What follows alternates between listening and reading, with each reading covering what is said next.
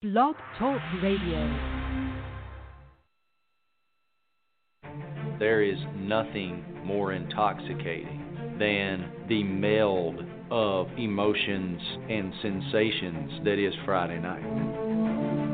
Friday night is the sound of that crowd, the pride of that community, the way that that grass smells.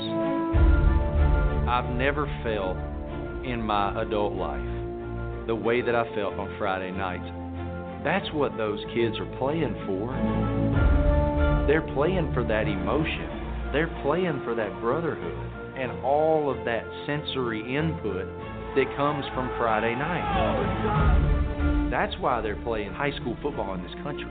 It is this common thread that weaves through the American fabric. Whether you live in Compton, California, or you live in Appalachia, if you played the game at the high school level, you have this common bond of representing that community.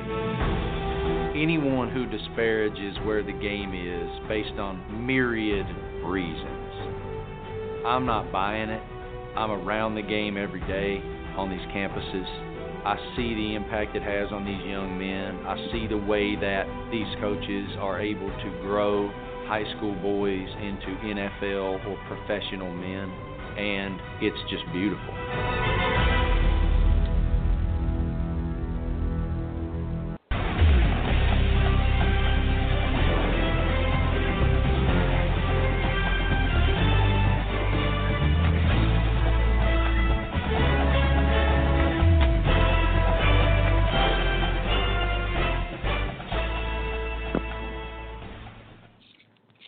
Good afternoon, everybody. It's 6 o'clock on Thursday afternoon. And, of course, uh, getting closer to the end of the month here on Central, which is good news for those school ranks because that means we're just a little bit closer to kickoff in the Palmetto State. Again, about a month away from the season beginning, and we will definitely have you covered from top to bottom, from the first quarter to the fourth quarter, and even some of that free football that's going to happen in between. Now, of course, we're coming to you live – today from Summerville, South Carolina, here at the studios. And of course, this is the one and only, of course, uh, Southern Sports Central. I'm Rich Elba alongside Eugene Benton. Uh, Eugene, I'm going to bring you in, my friend. As uh, it's been a very busy day, we got a lot to talk about. Got a lot of great guests coming in here today.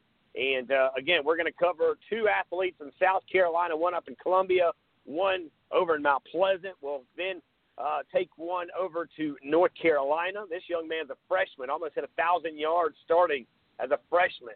And uh, again, we'll we'll have that conversation with him, and then we end up in uh, Illinois with uh, the big man who uh, has uh, been camping quite a bit, got a lot of opportunities ahead, and he is in East St. Louis, Illinois. So, uh, of course, uh, Jay Williams, the commissioner of the South Carolina Youth Football Association. Uh, he'll be joining us at 6:30, talking to us about uh, the weekend upcoming, as they're going to be playing in North Charleston for uh, a little scrimmage, a little bit of uh, preseason, if you will, before the season kicks off. I believe not this weekend, but next weekend. So Eugene and I and a few others will be covering that right here on Southern Sports Central come Saturday, a week from, well, this weekend but we will be there as long as uh, the the rain holds back, and uh, of course it's not too wet. I guess they'll still play the game this weekend, and then uh, also on Saturday there's uh, more training going on as uh, Coach uh, Sullivan and uh, a lot of the guys are going to be getting together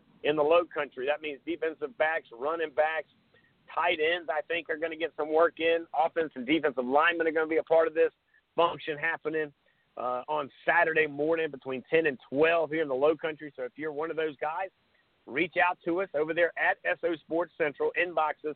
We'll get you the information.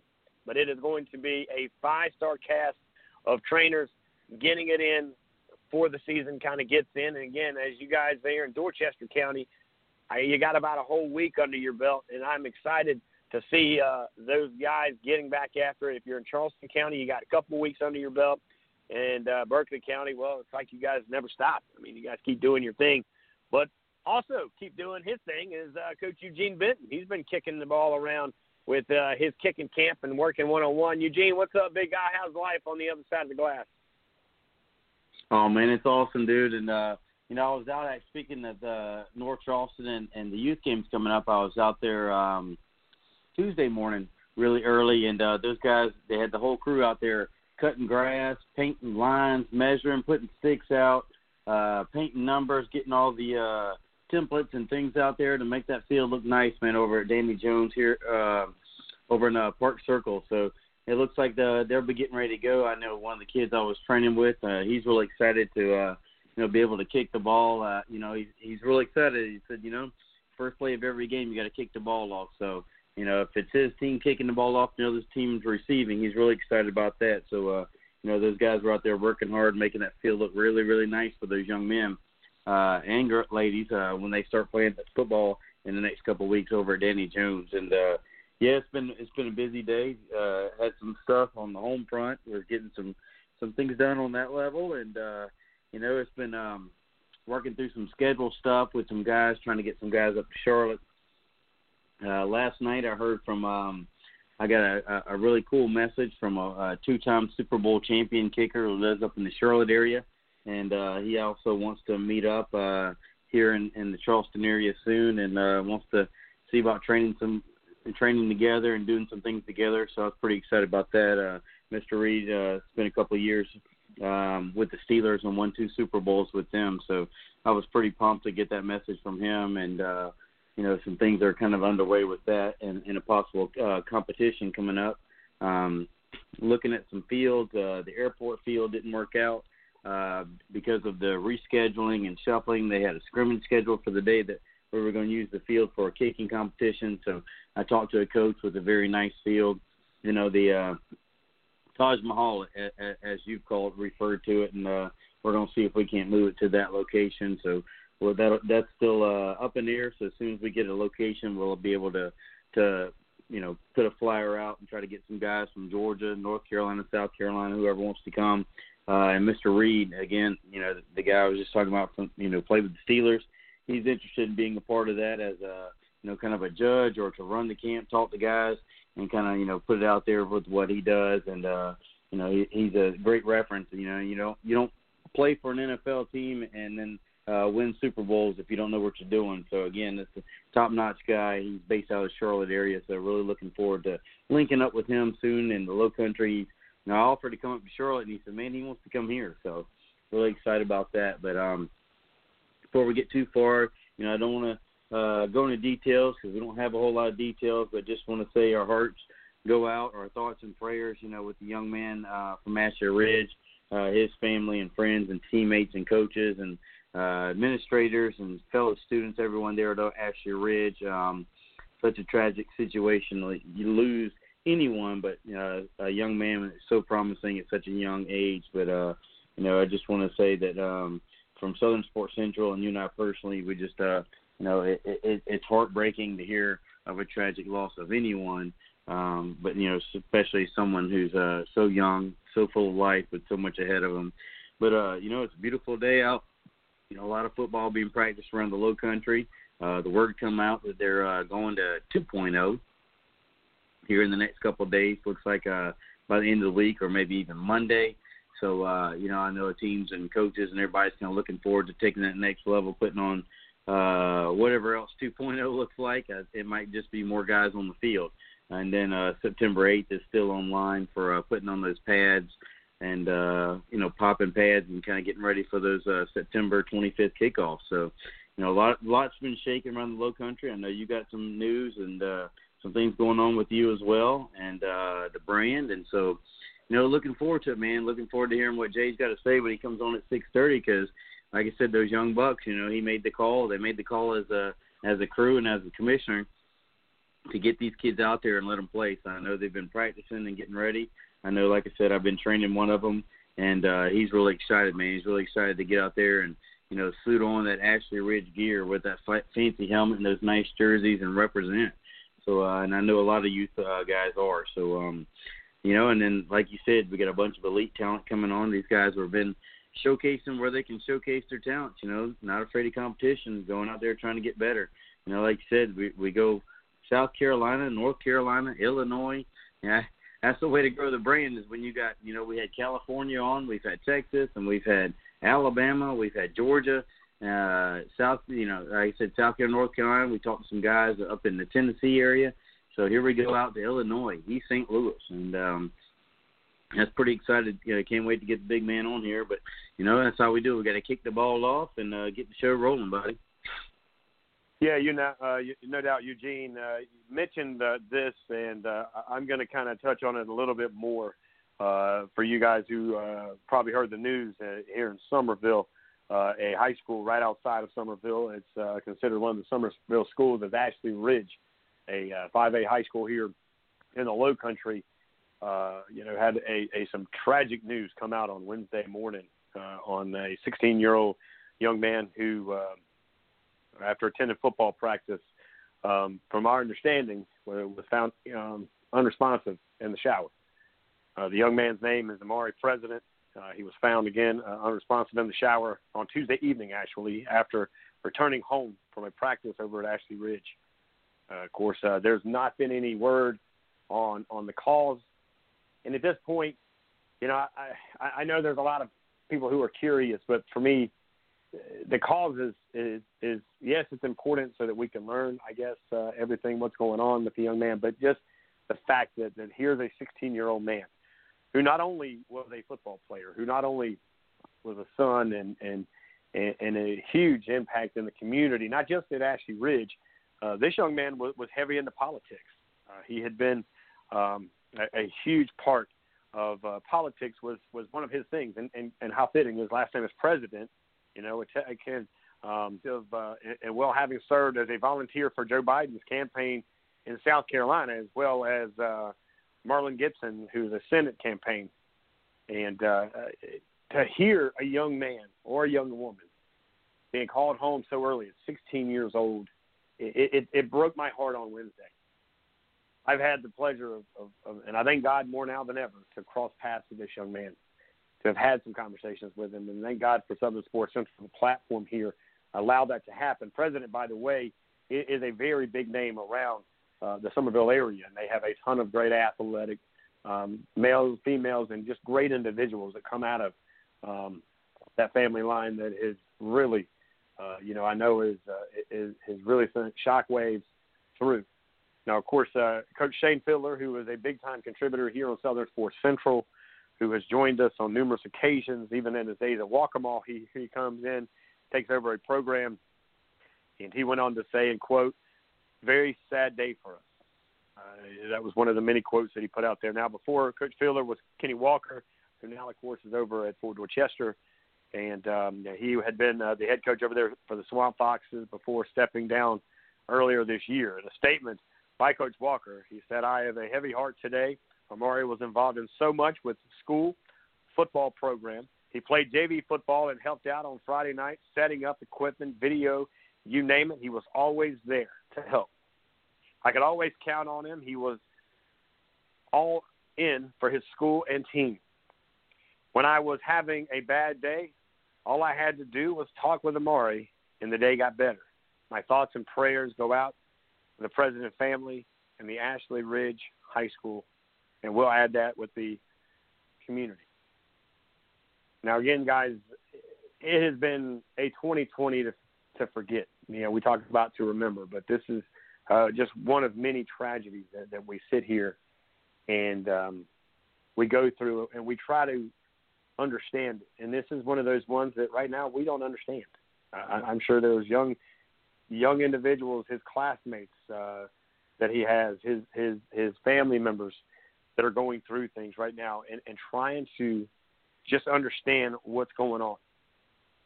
And uh, again, our hearts and our prayers and, and all of our thoughts and condolences go out to the entire family, go out to the entire community, and, and of course over there to the football program because this young man is, uh, you know, that's one thing about these young men and women, these athletes. They're not just athletes on the football field or baseball fields or whatever, you know, uh, battlegrounds they go into.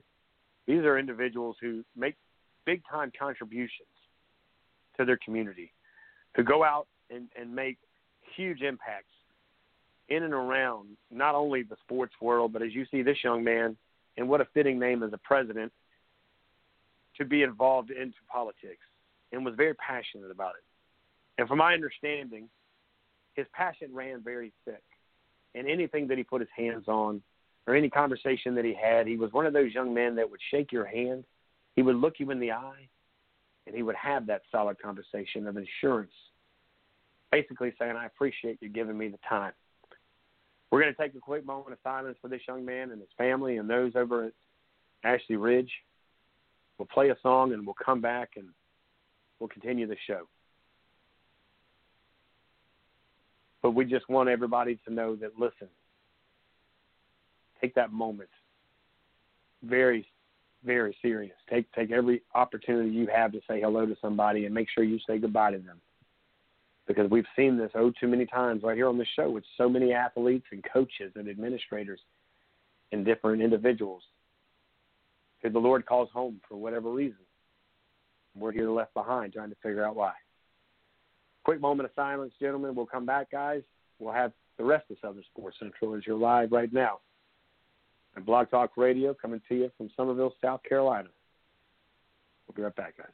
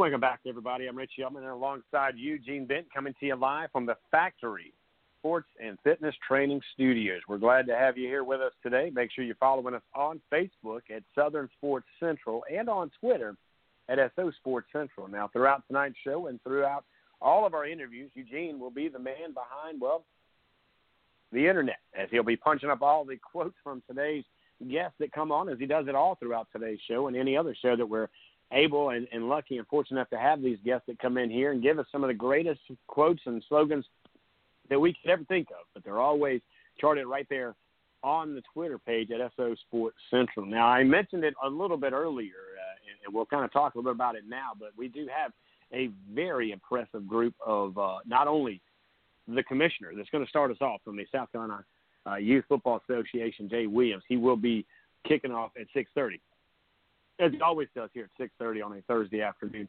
getting us ready for this weekend. And by the way, the action is going to be incredible on Saturday. Can't wait to get over there and watch these young guys ball out.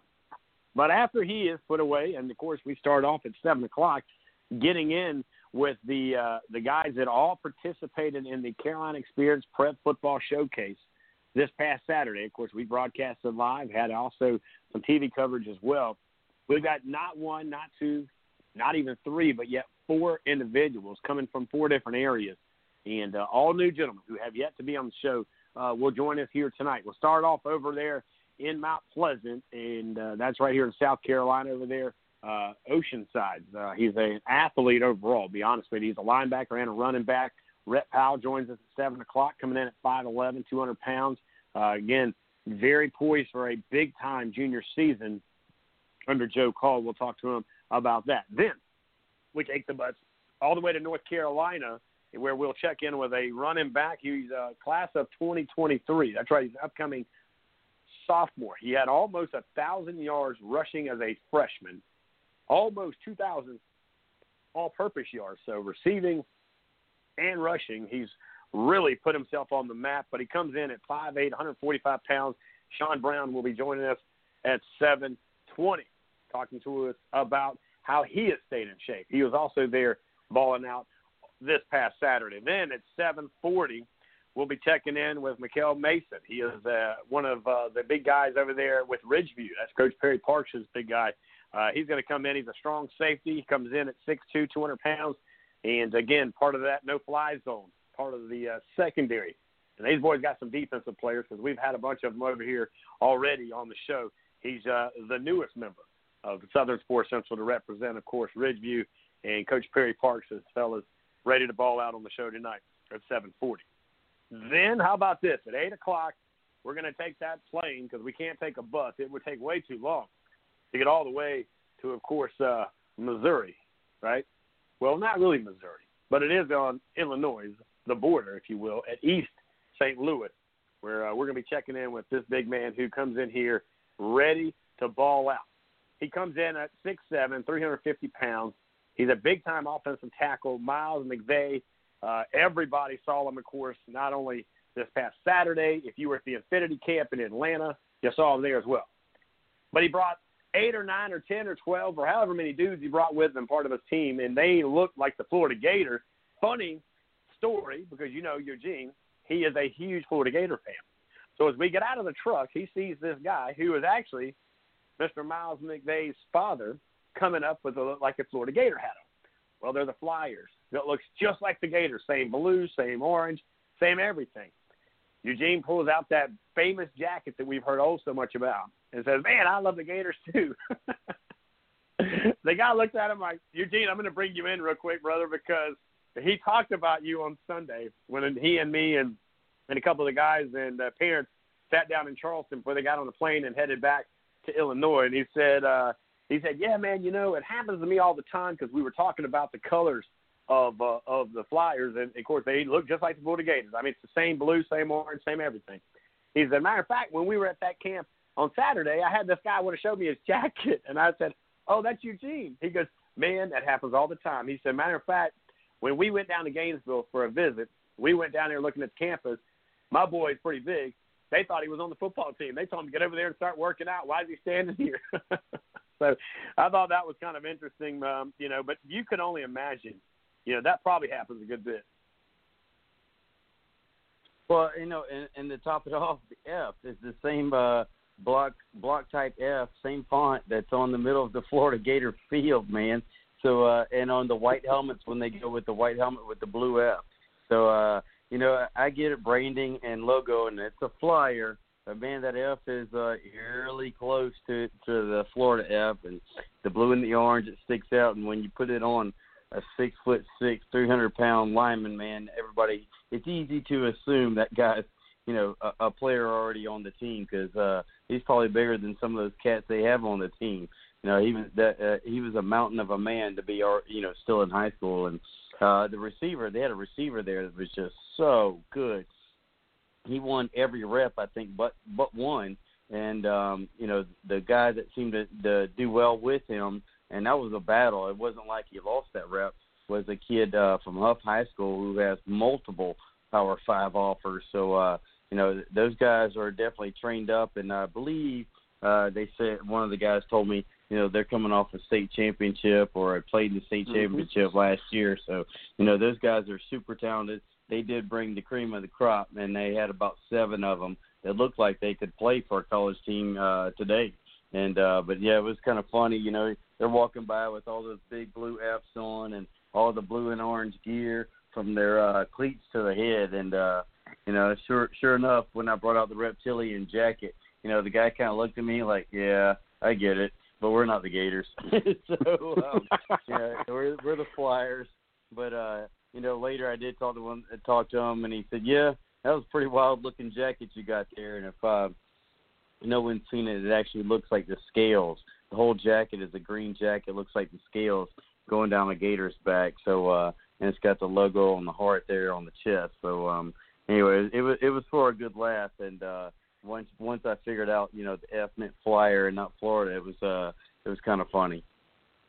Yeah, no doubt. And again, it was all fun because he uh, had actually reached out to me on Sunday. I was uh, actually walking out of church and my phone goes off. I look and it's an Illinois number, and I'm thinking I don't know anybody in Illinois.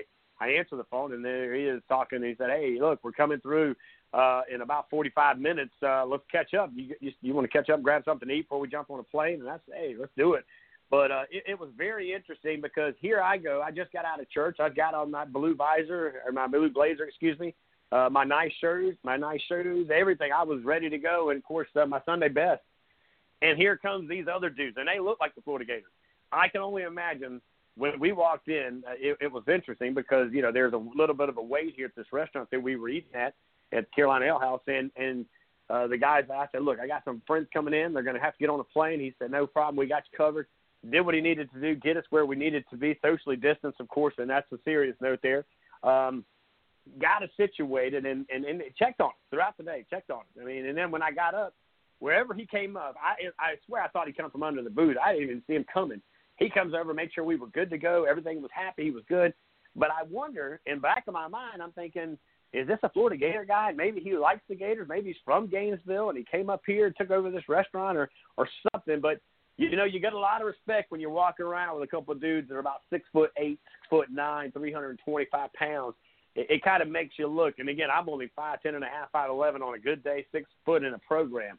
And if I'm two hundred pounds, I'm lucky. That being said, you know, uh, it, it looked like we had some ballers, no doubt, sitting at the table with us. Yeah, no doubt. And uh, like I said, you know, those guys were just so well coached.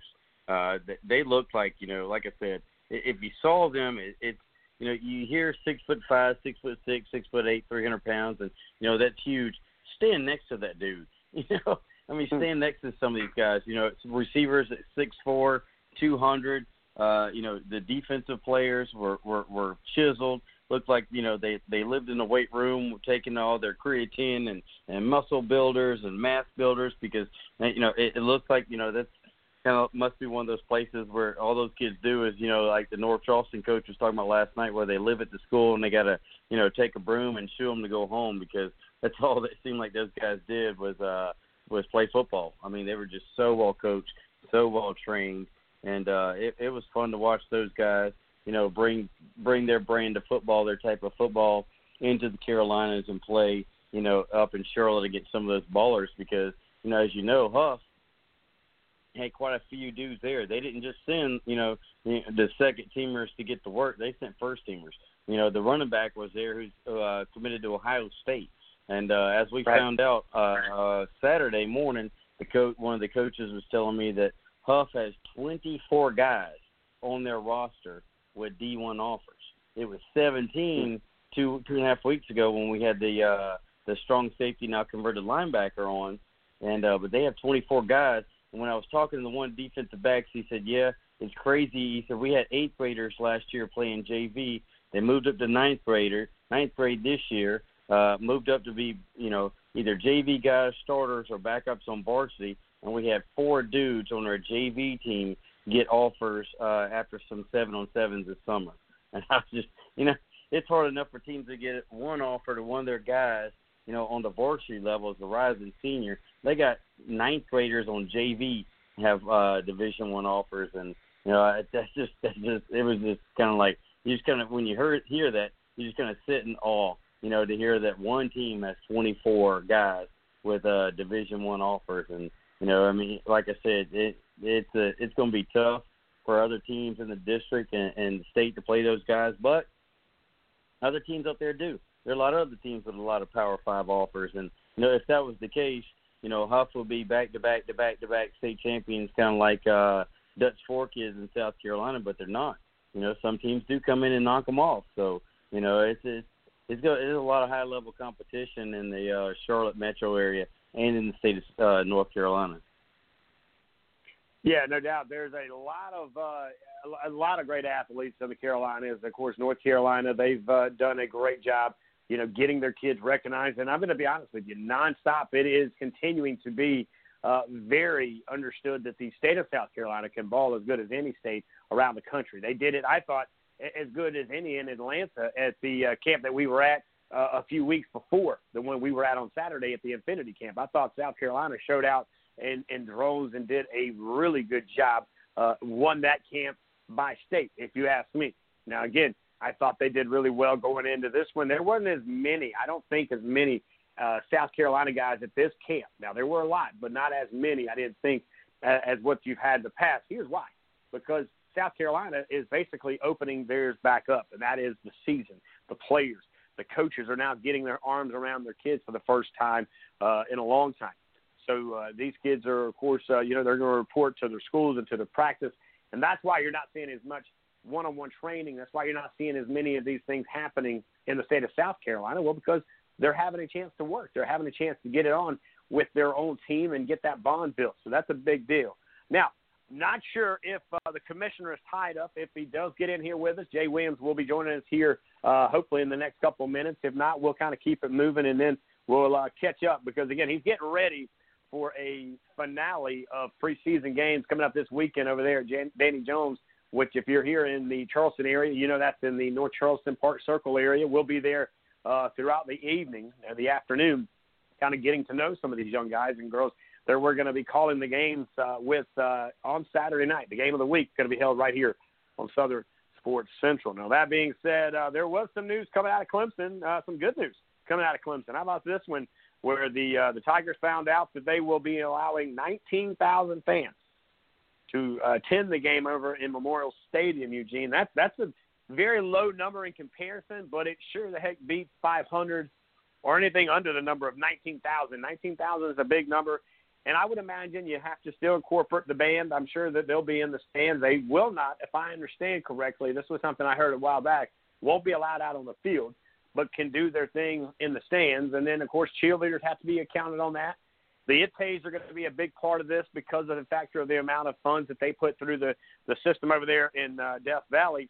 But 19,000 fans, at least it won't be crickets, which, again, I think last night the Carolina Panthers and the NFL had something going on, and a couple of our closest friends, um, of course, uh, the, covered the event and, and said it was very weird said that it was uh, it was very strange to have an empty house, but yet a football game, a scrimmage, if you will, going on on the field. So, that being said, you know, your thoughts on a 19,000 feet, and I guess that puts it somewhere around 25 percent when it comes down to how many can get into the stadium. And that's, I believe, what the Gamecocks are also facing. With the new addition on to Clemson, my understanding is you know that's that's probably a little hair closer towards 20%. Now I know they don't seat 100,000. It is creeping towards that 90,000 mark uh, because they do offer you know that student section where they can sit on the hill and things like that. Um, but what I was thinking when I heard 19 is that there's got to be a specific number for that or reason for that. And like you said, they also you know will have to have you know tickets for for parents and things like that. I'm wondering also too. I still have not gotten an answer, and I know it's not the tip top of the priority, but it is a priority in the sense that if they're going to play games in the ACC, SEC, Big 12, and some other schools, you know they probably are going to hold back for some spots for some recruits. I would imagine. So the 19,000 they probably started with okay, you know we got to have you know, this many people for the band, this many people for operations, this many people for cheer, this many people for setup and takedown, you know, and then maybe I, I don't know for sure, but maybe they left open, you know, we're, we're hopefully maybe we'll have this many recruits, and if for every recruit you got to add, you know, two tickets for a parent. So if they did all that, and let's just say they started at twenty-two thousand, uh, then they came down to 19. Maybe maybe it was something like that. Just 19,000 is kind of an unusual number. Uh, so so I'm sure with all the the, the the numbers, people, and everything else up at Clemson, that you know there's a specific reason for that. But um, you know, and the IPTAY folks, like you mentioned, uh, you know, they are the big donors, and that does you know fund scholarships and, and things like that. And and uh, you know, I think from from what I recall a couple of weeks ago, they did send out an email to the IPTAY folks and asked them if they would be willing to consider uh, redshirting their tickets uh, for the season. So you know, uh, you got to take care of those big time donors because that you know helps your program, uh, it helps your facilities, and things like that. So it'll be interesting interesting to see you know how they dole out those 19 seats because you got to keep certain people happy and you know you also got the relationships with the high school coaches. You know, both of the schools, big schools in state, South Carolina and Clemson, have done a good job over the years with uh, extending out free tickets to uh, coaches, uh, football coaches in the state of South Carolina.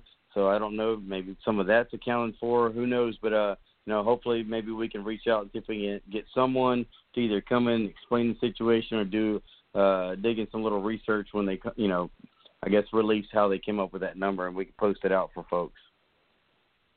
So here's some information, and this is coming out by uh, the Clemson 24/7 team over there at 24/7 Sports. Uh, now, Clemson Athletics and the IPTAYs will be reaching out to the donors, uh, as Eugene's kind of mentioned in there, that did not choose a redshirt option via email on Friday at 10 a.m.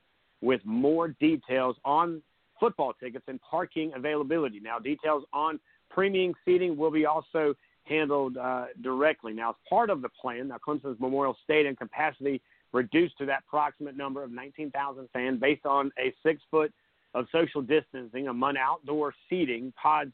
Uh, now, that Death Valley regularly is an 81,500 capacity, just so you know the difference where they are on the numbers. Now, fans will be seated primarily in pods of two and four. Of course, uh, the guests that are throughout the stadium. Parking areas will be open three hours prior to announced kickoff times, and fans are asked to refrain from tailgating during the 2020 season. That's right, no tailgating. Refrain from tailgating. That was a question that Cubby asked, the Godfather asked on, I think, Tuesday or Sunday. There you go. There's your answer. They are not encouraging tailgating. Tents and trailers are prohibited. So RVs, I can only imagine is that going to be part of that conversation. We'll see. Now, addition to the capacity for volleyball in the Jervey Gym will be 250 fans. And soccer matches at Riggs Field will host up to approximately 1,000 fans. Now, the Clemson athletic officials and the IPTAY staff considered 10 different seating. Now, that, of course, uh, for Memorial Stadium, the proposed blended module provides both the opportunity for social distancing in the stands and ability to, of course, includes as many IPTAY donors and students as possible during the season. So again, you know there are some things here, fans who uh, who are listed among the CDC's at-risk groups are especially uh, vulnerable and should uh, consider staying at home, refraining from attending the events. Another key point: face coverings are required unless eating or drinking. Good luck with that one.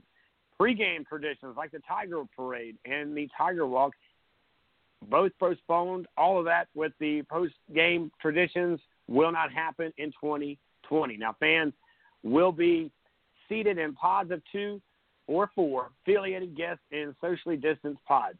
You keep hearing that word pods; it becomes uh, quite an, a very common phrase here. Each fan will have a designated gate of entry. No stadium re-entry. Pass outs permitted. So once you're in, you're in. If you're out, you're out. Don't come back if uh, you leave because you're not getting back in. Now, ticketing, uh, when it comes down to the ticketing, is uh, a mobile for the 2020 season. So you'll be using, of course, uh, it looks like a cell phone for that. And uh, ticket holders provided uh, assigned times for entry.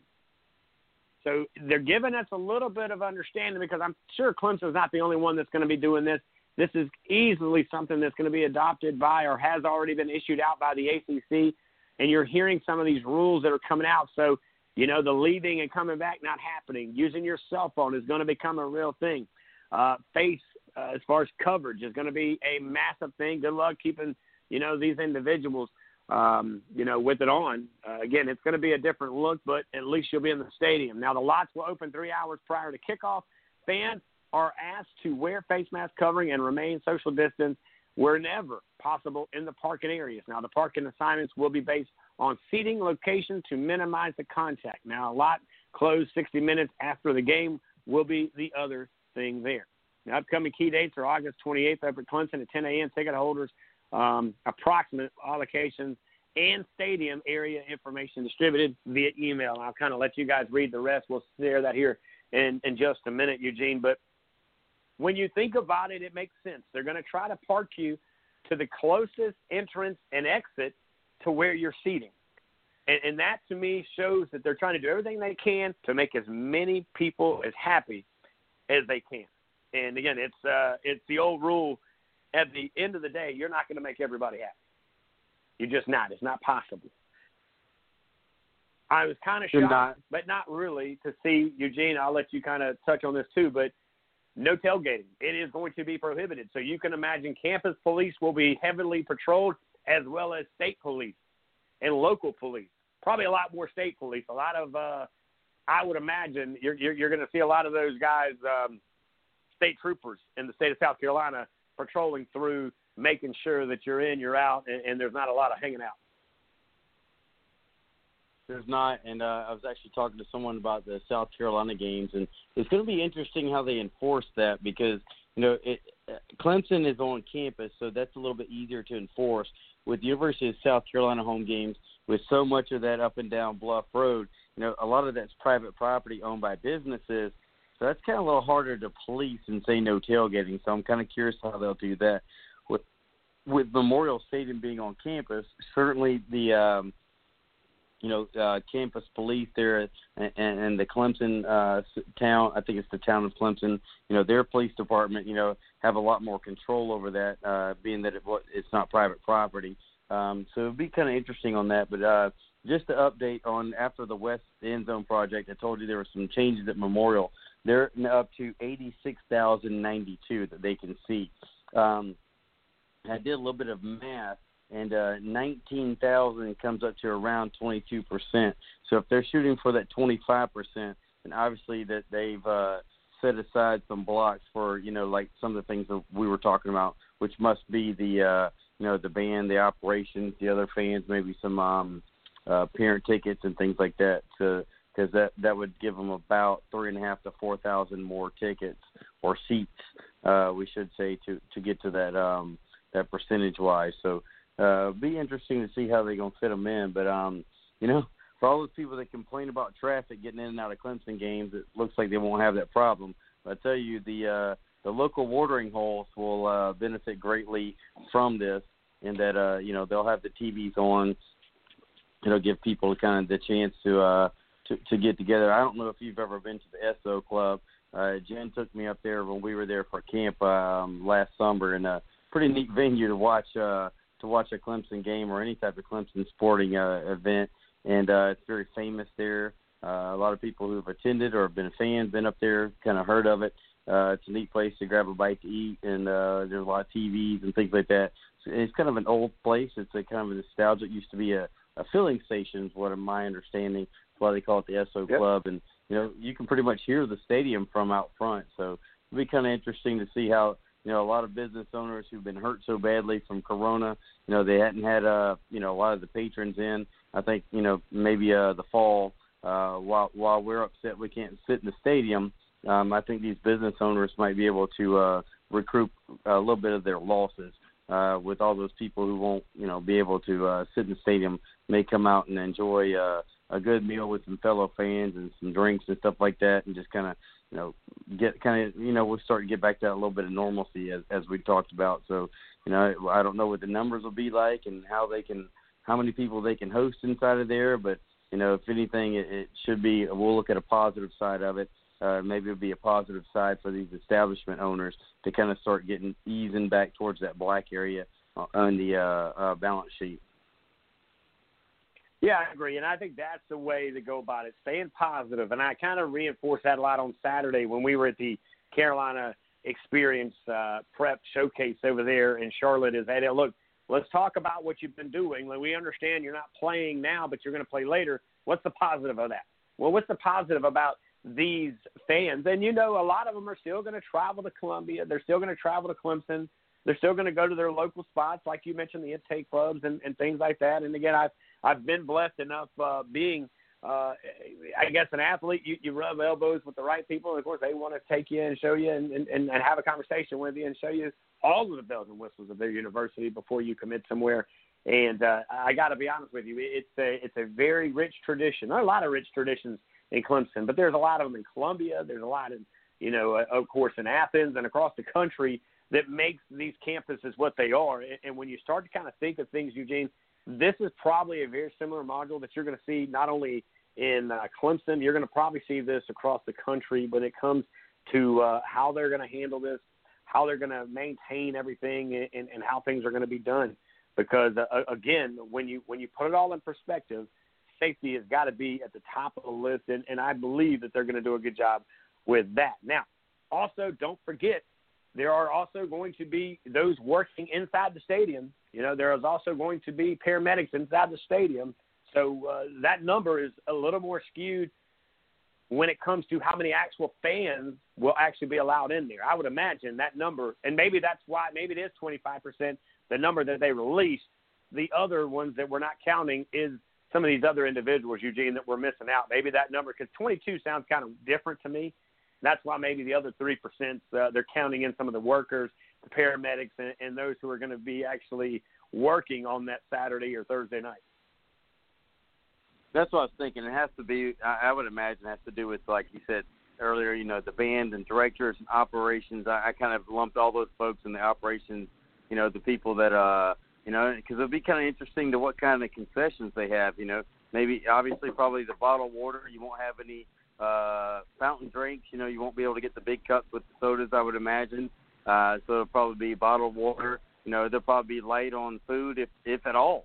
But uh, you know, so you definitely got the folks that you know empty the trash and, and, service the bathrooms, and you got folks that you know maintain grounds and facilities and this, that, and the other. So you know, electrical people and all I mean, there's a lot of people things that go on behind a a game that you never even see or you just don't think about because you show up there and you look at the product on the field. So you know, it, you got student trainers. You know, there's so many people that go along with other than just the you know the the ten or so assistant coaches and the 85 to 95 guys on the field for each team. You know, and I would imagine you probably as a host team you know, I didn't even think about this until just now. What if they have to offer a certain amount of tickets because every home team has to offer a certain amount of tickets to uh, opposing fans? What if they are, you know, at least have to offer tickets to parents for the other team? You know, there's there's more seats in the stadium, so I don't know that that's a fact, but you know that that just may be something that that that's being considered here because the 19,000 figure was you know such an odd number, and uh, I know you know, the governor and people have talked about 25%. So if we're looking at 22, you know, there, there's a lot of ways, and we can speculate a lot of, you know, seats for that other 3,000 people. But we can certainly fill it up fast when you're talking about all the things and all the people it takes to, you know, put on such a spectacular event because they really are. other than you know the 60 minutes of on-field action, it's a three-hour event.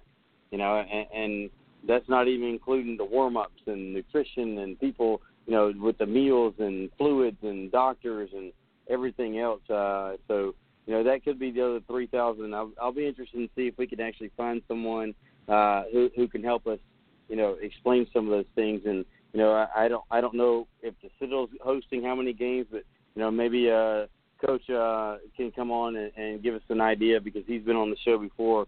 Can you know to talk about the operations and things? Maybe he can give us a little bit of insight on what's going on as uh, you know we we try to move forward and, and plan for these things.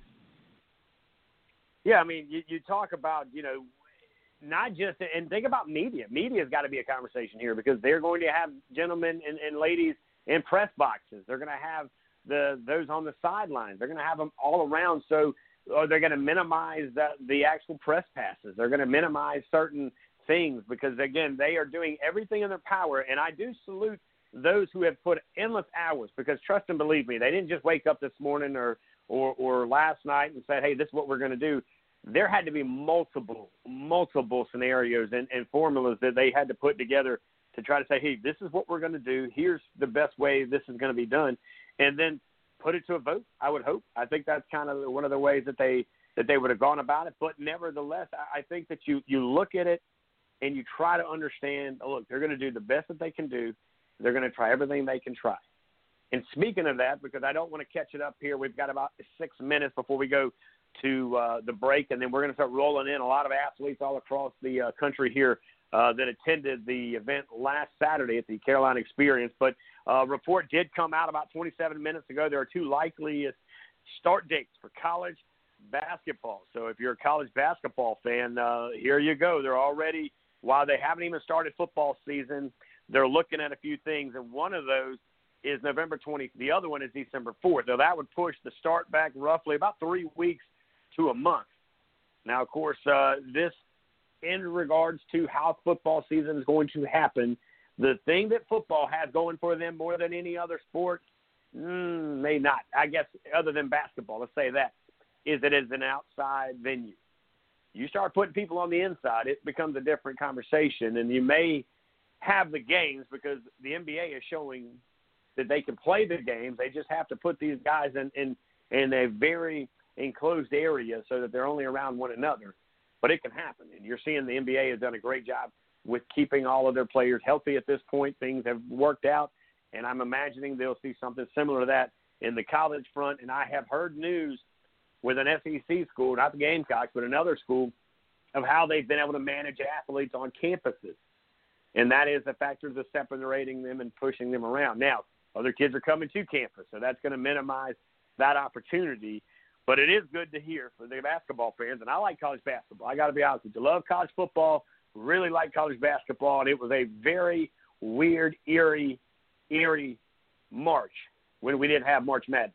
So I'm hoping and praying that we can uh, we can get things together in that regard. But it is good to see again if you're just joining us, November 25th or December 4th would be but what we're looking at college basketball. And again, you think it was a hard time for these guys and girls to put it together for football, Eugene?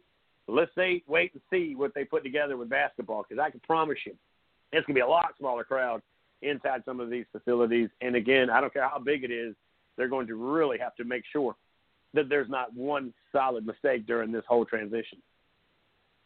Yeah, and, and Reggie talked about it, you know, with going to some of the schools when he was at Penn State. You know, he said that that noon kickoff uh, Eastern time, 11 o'clock Central for Northwestern. You know, there weren't a lot of people in the stands. It was less intimidating. He could only imagine going to play at Alabama with only, you know, 20,000 people in there as opposed to close to 100,000 where it's raucous and things like that. Now, if you're basketball and you go into Cameron Indoor Stadium, I've been there. I was there in January. It's a beautiful facility. Uh, it, it's a tight facility. It's not as big as you'd think. And uh, but can you only imagine, you know, that how it's not you know, with the Cameron crazies, how uncrazy it will be with uh, just a, a couple hundred or maybe a couple small thousand people in there. Uh, it, it's certainly not going to be as intimidating. Uh, and, and there's limitations on what you can do with artificial noise. And so uh, I think a lot of teams are thinking, you know, hey, you know, here's our chance to go in and knock those guys off on TV because everybody's going to be watching on TV. So maybe they maybe they'll get some more interest at some of these other schools, and yeah, it's going to be interesting to see who plays up to themselves.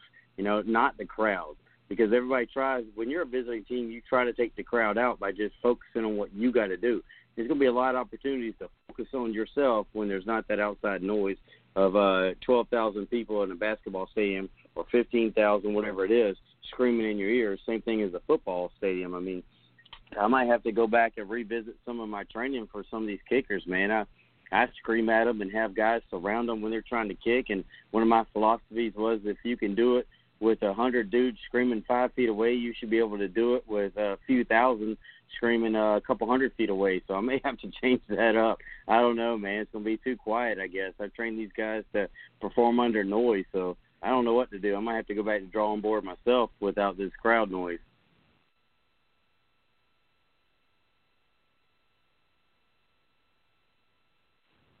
But it should be it'll be interesting, man. I you know I think the teams will still fit people in where they need to go. They'll still have the noise. They'll still have you know some type of crowd. It's still intimidating whether you go to Alabama or Duke to play basketball or Alabama play football. Whether or not there's a hundred thousand people there, you go to Memorial Stadium at Clemson, whether it's twenty thousand or or or eighty six thousand or whatever that number is. You still know that the guys on the other side of the sideline or other side of the court are still going to be top notch. They're still going to be trying to, uh, you know, you're just a road bump to them, and a lot of times uh, to get to their national championship, achieve, achieve their dreams, just like you're trying to beat those guys. So I think at the end, you know, we'll, we'll see how people respond. I think the first couple of games might be, whether it's football, basketball, might be a little awkward.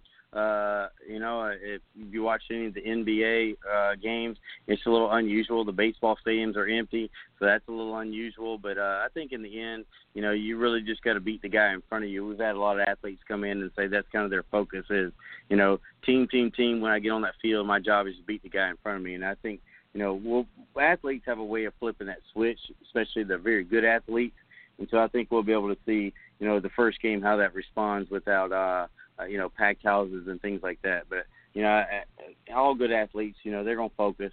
They're they're trained to you know have that instinct when the when the ball's kicked or or the ball's tipped off or whatever it is. You know, they'll they'll just be ready to battle. I think. Yeah, I agree with you, Eugene. I think uh, it'll definitely be glad to see the ball drop, the, the the field goal kicked, whatever it is. Glad to see the hopeful, hopeful season is right around the corner. Let's go to break because we got to load up the bus with one of the big mans over there at Oceanside as we have got it parked right outside of the tank. Well, it will be uh, the big man coming in at 5'11", 200-pound athlete. He's a linebacker. He is a running back. He can play about any position on the field. That is Red Powell. He'll be joining us next right here on Southern Sports Central. Guys, don't go anywhere.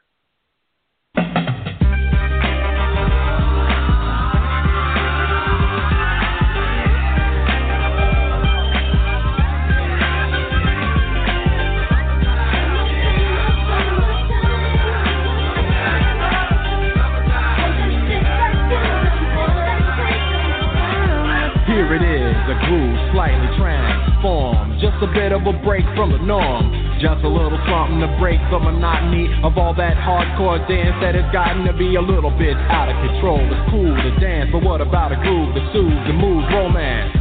Give me a soft, subtle mix. And if it ain't broke, then don't try to fix it.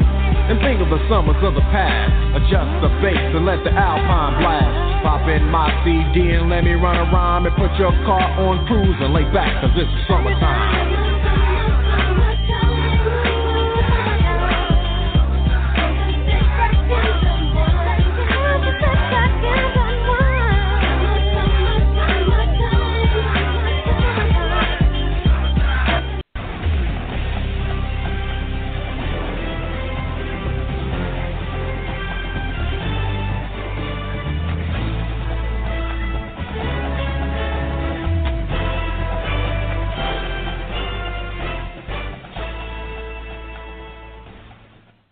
And welcome back, everybody. I'm Rich Yelman alongside Eugene Benton coming to you live from the Factory Sports and Fitness Training Studios right here in Summerville, South Carolina. We're listed a little bit due west outside of Charleston here on the coastline. Is uh, thoughts and prayers to those on the Gulf coastline. Well, I tell you what, they had an angry storm come through there uh, last night reminded a lot of us who have lived through Hurricane Hugo of what it's like and what we remember many years ago. But uh, what they thought was going to be just a little bit of this, that, and boy, did she not like the way you disrespected her strength because she came in there and uh, definitely has left a mark. And we just hope and pray that those took cover, that they are safe, that they are uh, their loved ones are okay.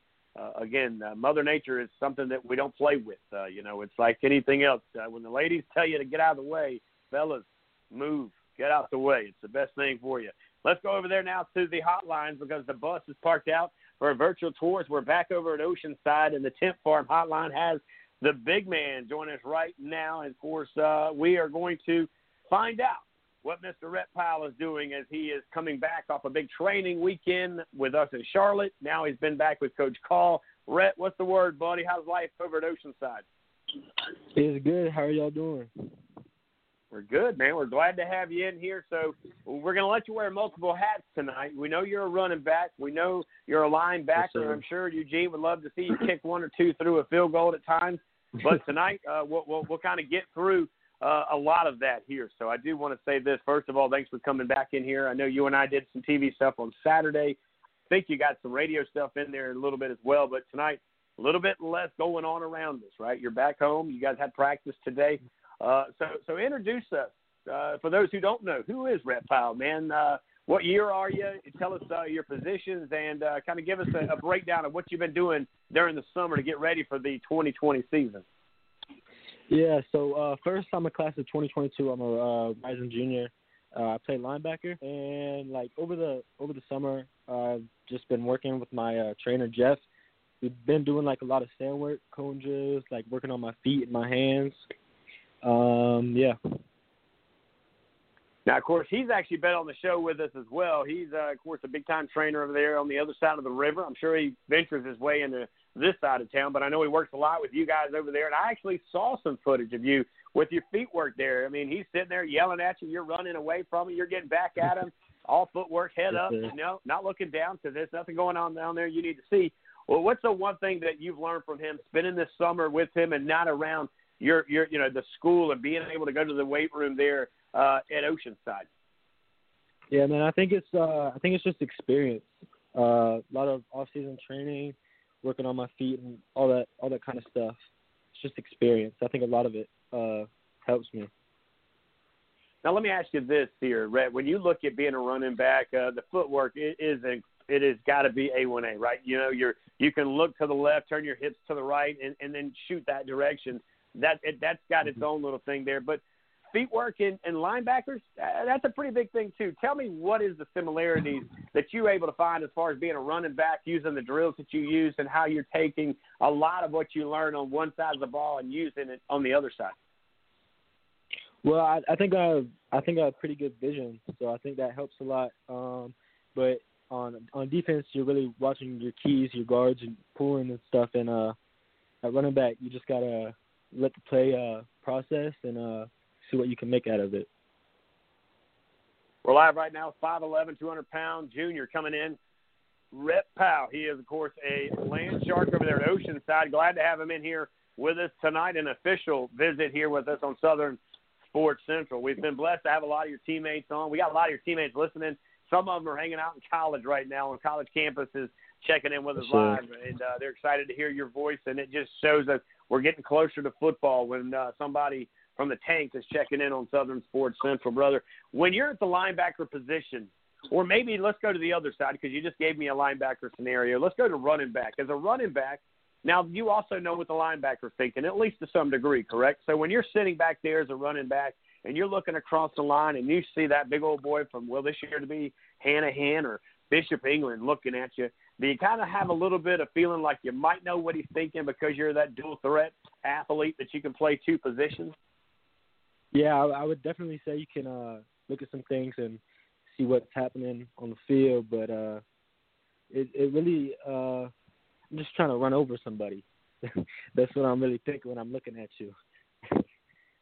Now, of course, he doesn't mention that his family is from Texas, and they do everything big in Texas. They run over you, they run through you. They definitely don't run around you because that's how you get picked on, I'm sure. And your dad's probably one of your biggest motivators, man. You know, how big is it to have a dad who played the game, who understands it, And while I know Coach Call very well, he's a brother of mine, of course, in many ways. I get it what he does, and I know the staff that he's put together over there is incredible, man. But some of the biggest coaching and, and scrutiny you probably get, man, is is that long ride home, right? Even when you score or you keep somebody from scoring, you know Dad's going to remind you, but you didn't do this. Yeah, uh, he's a, he's a he's a huge motivation. Uh, he's always uh, messing around with me, but we have our uh, we have our talks all the time. It um, helps a lot. He pushes me to be the best that I can be, and uh, I try to do that. Try to make them proud. I know you're doing that. Of course, mom, she's also the one. She showed up at uh, the camp on Saturday. Now, you, me, and a couple of our 500 closest friends up there in Charlotte doing what we do on a Saturday afternoon up there at that Carolina experience. And it was great experience for you. I thought you did a great job. You went against some of the biggest guys out there. One of those guys, we actually, I believe, you went against Mr. McVeigh. He's the guy that's going to be coming on here a little bit later, the kid from uh, East St. Louis, Illinois. He'll be joining us here a little bit. And of course, Chase uh, another gentleman, I think I saw you go up against him as well. He's that North Myrtle Beach kid. But uh, break down the camp for, for for us here on Southern Sports Central, coming from you, and uh, and, what did you learn out of this? And, and again, some of the things that you were able to take away and take back to the team, and to talk to Coach Call about when you got back on campus on Monday. Yeah. Um, first of all, I didn't go to that many camps this year just because of COVID, and uh, I would definitely say this was one of the best ones. I had a great time. There's tons of good coaches there, uh, great talent. Um, it was really well organized. I liked it a lot. So when you look here and you saw some of the things, what's the biggest thing, minus uh, everything on around you that was going on? But once you were told, put it on the line, go against this guy on the other side, what is the one thing that you could have taken away with you that you learned the most that, that maybe you didn't understand or maybe you didn't know, but you were able to fine tune it throughout the day on Saturday during your competition? Yeah, I would definitely say during the one-on-one drills, um, stay inside the running back's hip, um, so I don't get messed up or crushed or anything. But uh, I would definitely say stay inside the inside hip. Uh, coaches were there telling us everything that we're going to do before we get on tape, and uh, I would say that helped a lot. Now, of course, you had one of the coaches there. He's an offensive line coach. One of your teammates also was there. The uh, the big man, of course, the up and coming sophomore uh, was there as well. Uh, how nice is it to, to go that far? You're three and a half hours away, and you look over, and, and there's a familiar face, there's a familiar teammate. How awesome was it to have that experience and then get off the field and have uh, Coach Rivens put his arm around you and say, "All right, well, you did pretty daggone good. We'll talk about it when we get home." Yeah, man, it's it's great to have. Uh coaches that are supporting us, and players there. Um, we love it, man. We love going to camps and seeing our coaches. There's there's there's nothing like it. Uh, Coach Rivens, me and him talked after the camp. Just got to fix up some some things. You know, there's always something to critique.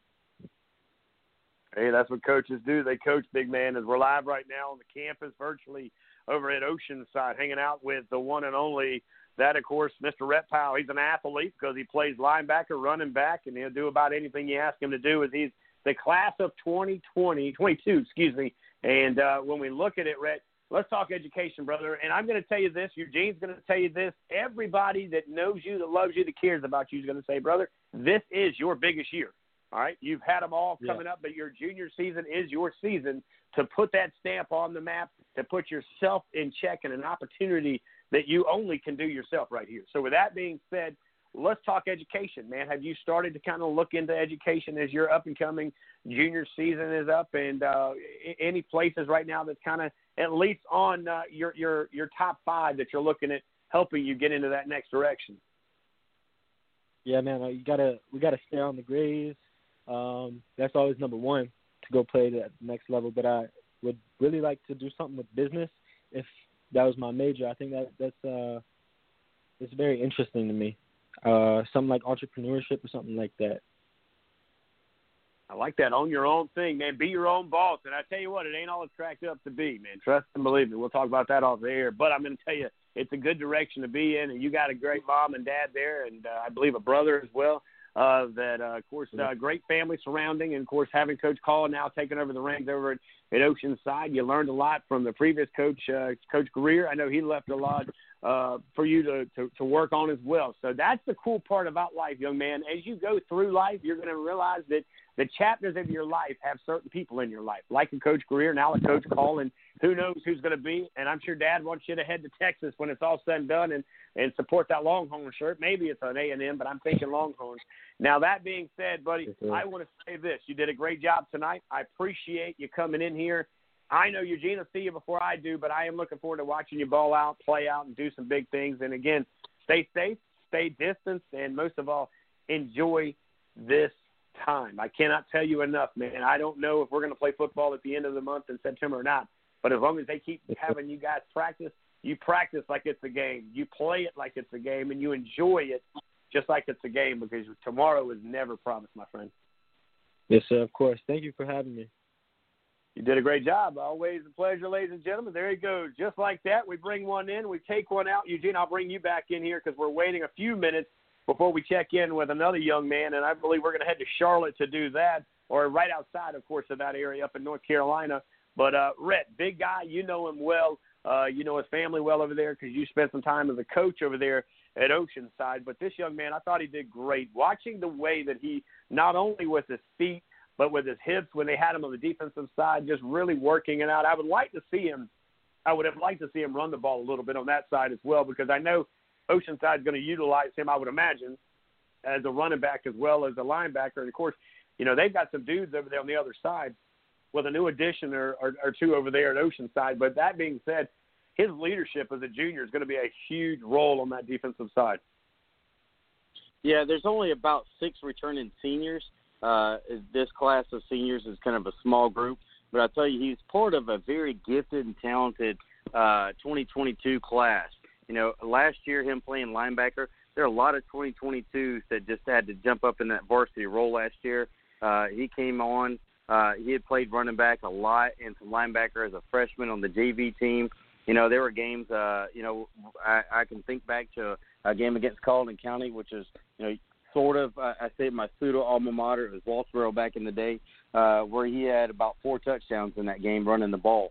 And uh, you know, he's a guy that came in as a sophomore and was counted on to not only be a contributor but be a starter on, on, at, at the uh, linebacker position, which you know that's not easy. It's not easy to, to make that transition, and you know when you're going up against guys who are seniors who are 18 years old, you know you're you're 14, 15, something like that.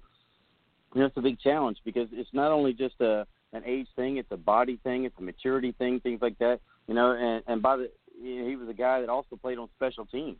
He was the guy that was on the kickoff coverage, you know, lining up you know, the next spot over from the kicker, who is, uh, you know, nobody wants it to get to that deep safety. Everybody, if you're a coach, you know that uh, your kicker is often, you know, the deep safety, and you don't want it to get that far. If it gets to the kicker making a tackle, you got a problem in your coverage. And uh, you know, he's a guy that's kind of stepped on that field anywhere. Uh, coaches have asked him to play. He was still getting some reps at running back, but as everyone knows, with the history last year, there was a guy by by the name of Keegan Williams that was getting all the carries at running back, and and rightfully so. You know, he ended up scoring close to 60 touchdowns and uh, doing his thing. He, he up at uh, UNC Charlotte where he had some good runs in practice this week. But uh, you know, and, and to watch him progress was just so fun to watch. Uh, there was a the the featured photo when we put him out there with him at a Whale Branch playoff game. It was muddy. It was cold. It was about 44 degrees and pouring rain. There was standing water between the 30 and 30, uh, so about 60, about 40 yards of just standing water on that field. And uh, you know, we knew going in that uh, that was the bread and butter from um, from Whale Branch. They were going to run the ball. They had two great running backs. Uh, one of them's doing this thing up at Wofford, and so uh, for the linebackers to just come in and make plays, and then it, you know, Oceanside got a little lead, nothing crazy. Uh, you know, for a team that's been scoring about 50 points a game, is about 21 to nothing. You know, and those guys were trying to make a little comeback, and uh, you know, he jumps in there at linebacker and, and intercepts a pass uh, at about uh, I think about the 20 yard line, returns it for a little bit, and then uh, does what he's supposed to do. He kind of gets down, protects the ball, keeps the ball, lets lets the offense go do their thing, and a couple of plays later, you know, the ball gets punched in the end zone and it goes up uh, 28 nothing and seal the deal. That ended up being the final score. So you know, he's definitely a guy that's made a bunch of plays. He's got you know, it's, it's hard to imagine as as much as I've known him, as well as I've known him and his parents um, that he's got two more years to play. So uh, it's definitely uh, we're looking for big things out of that young man. Just as a as a friend and mentor to him, and good friend with uh, Brian, and, and of course Margaret. Just really excited to see him play, man. He's been through, you know, those boys didn't. You know, last year was pretty challenging for them. They had football and everything else. They had, uh, you know, they dealt with Coach Nate. Coach Nate was living with them before his uh, untimely passing, and you know they were helping to take care of him for many many months in their home. And so, uh, you know, now now that you know his older brother just graduated and is doing his thing, and, you know, he has a professional rap career that is uh, and producing career that's going on. And so now, you know, it's up to Rhett. You know, he's kind of the only kid at home. And so, uh, as you mentioned, Brian's going to push him. Brian's going to be in his ear probably a lot more than the coaches are. So, uh, you know, I, I'm really looking forward to seeing him play. And uh, I know Brian's listening, man. Leave that boy alone and let the coaches coach, man. But as I'll tell you, I was out at practice watching uh, some stuff to kind of get some. You know, we had a bunch of guys on, so I wanted to go see those guys uh, out at practice before we had them on the radio show. And I'll tell you, the new defense coordinator, Coach O, bringing that NFL experience. There was one play where Rhett uh, chased a, um, a slot receiver instead of staying home in the middle of the field, and uh, the quarterback Kef, who was on the show not too long ago, he completed a pass right in that hole that Rhett had vacated. And I'm gonna tell you, I never seen a big man like that get so scary. And uh, Coach O, when that you know got into his butt a little bit, and uh, told him, you know, you play a position, you play that position. Don't go chasing, don't go chasing ghosts all over the field because that's not how I train you up. And uh, it was uh, kind of interesting to see, and you know, I'm, I'm sure he's learned a lot. It it it it can be you know kind of intimidating, I guess sometimes. But um, you know, when you have a guy who's played in the NFL, who's been a head coach and took a team to a Florida State championship, you know, coaching you up, they obviously know what they're talking about. And uh, you know, I know those boys love playing for the coaches over at Oceanside and and representing that big O on the front of their chest and their school. So um, again, it's going to be real fun to watch that 2022 class becoming juniors in the you know the upperclassmen because you know there aren't many seniors. So these guys are like you said, they're going to have to take that leadership role and go with it. Yeah, there's going to be a lot of 2022 guys that are not only just at Oceanside, they're going to be everywhere, all around the state of South Carolina. We talk a lot of dogs around that 2021 class. Yeah, there are a lot of dogs in that 21 class, but you know, like we do with the guys from the South Carolina High School Blitz, which by the way, they and I and Eugene, we're going to be doing a show right here on Thursday nights.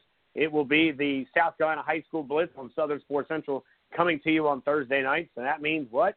That means we got some program moving around here with uh, the Southern Sports Central flagship show, and so stay tuned to the programming news and the breaking out on social media. We'll have the entire format of who, when, where, and how things will be laid out uh, going forward here in the next couple of weeks. Now, uh, you know, again, I, I agree with you. I think one thing that Joe Call has done over there at Oceanside is he's surrounded himself with guys that can pull him up. And not to say that they're better, that they're not better, but they're just solid dudes at what they do.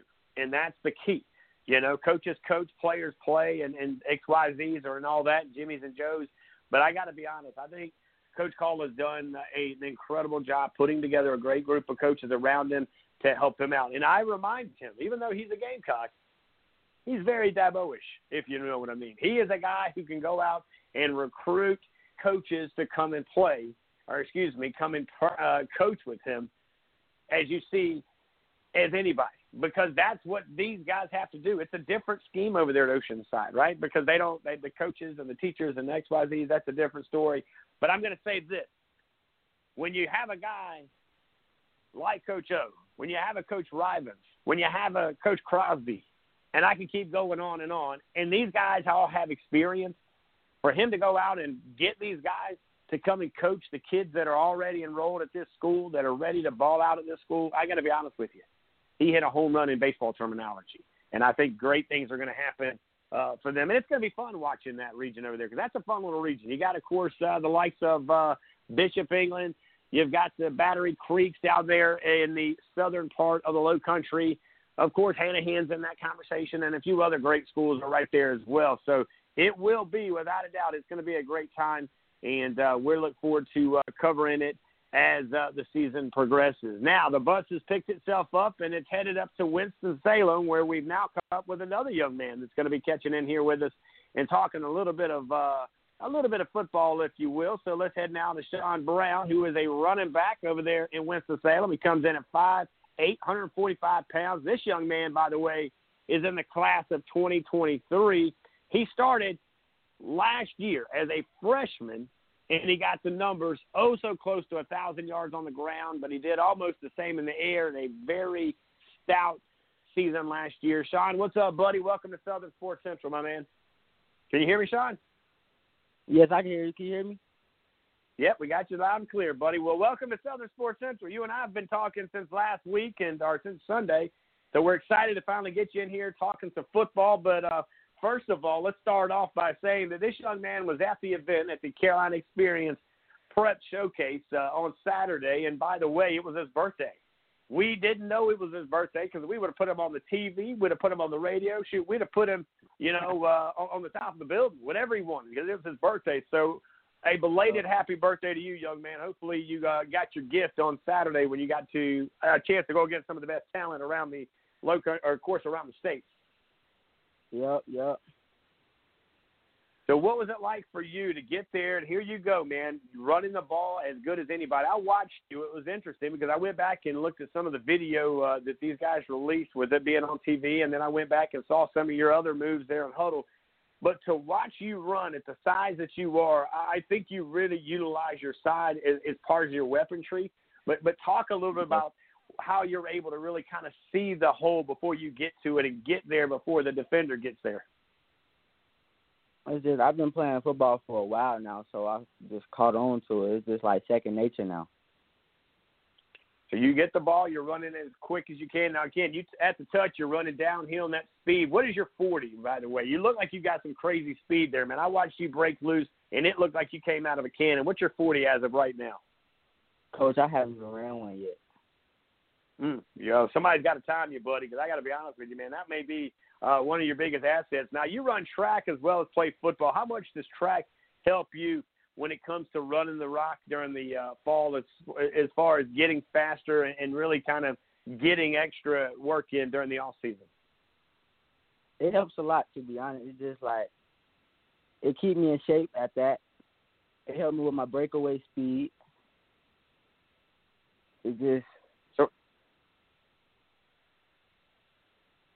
Live right now with Sean Brown, of course, the big time running back who showed out, balled out over there at the Carolina Experience uh, Prep Showcase. And that was over there in Charlotte, North Carolina. Of course, he is coming to us uh, right up there, right outside of that area, not too far away from Charlotte. It's a little bit about your hometown and, and tell us uh, the, the name of your school and kind of give us a background of uh, where you live. What's hometown to you, buddy? In Winston-Salem, North Carolina. I, I love it here. I get a lot of love here. I go to Walkertown High School, class of 2023. I just, I feel like home. It feel like home here.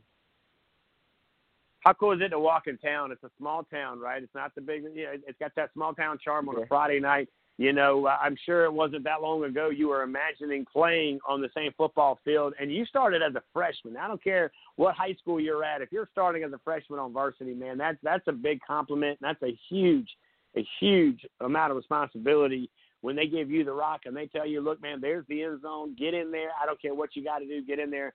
But when you got that chance, when you got that opportunity, let's say the first Friday night, you you, you wore the jersey, you got in there on the uniform, you, you won on the field, you produced well. What was that next Saturday like walking through town when you were able to kind of have that feeling like, man, I just did that. I just played varsity football as a true freshman. I didn't really let it get to me, get to me, cause good ain't good enough. So I was just trying to get better. I, like that. Never settle.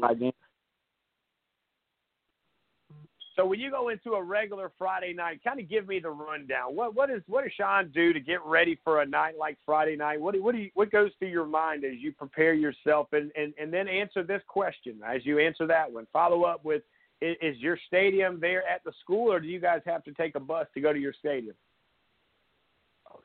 Prep myself for my game is I turn on my little music, I get in my zone, I go far away from everybody else, and I just I just think about the game.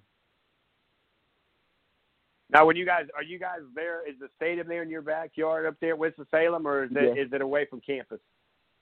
It's right beside the school. Okay, so when it comes down to it, who's the big rival over there on a Friday night? Who do you guys look at? And I know you're going to tell me you want to play everybody, But who is that big rival on on the schedule when it comes down to it? Carver High School.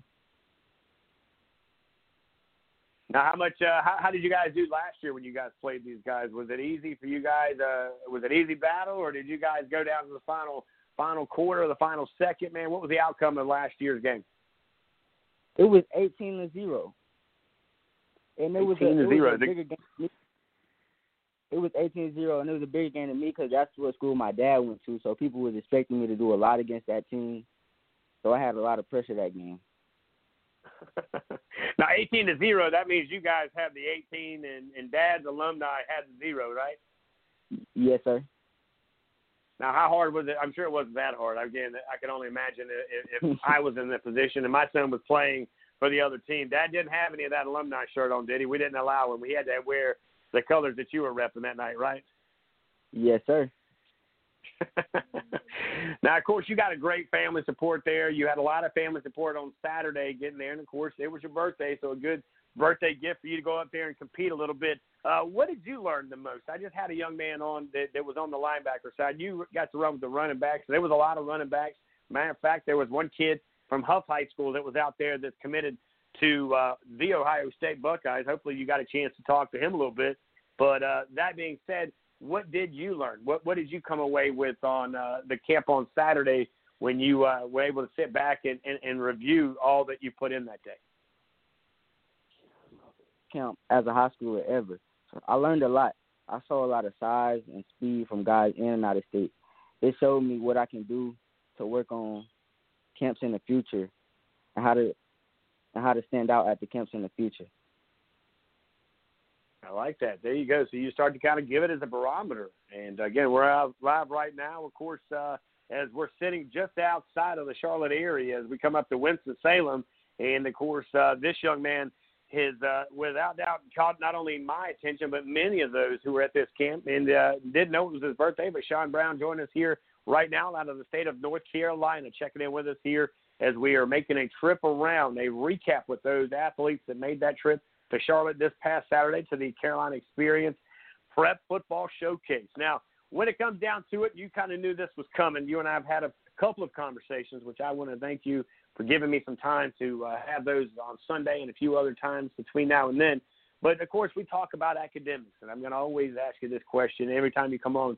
But uh, even though I know your class of 2023, have you started giving some thoughts to what may be if you graduated tomorrow? what kind of things would you be looking at getting into, or what are you preparing yourself for life after football?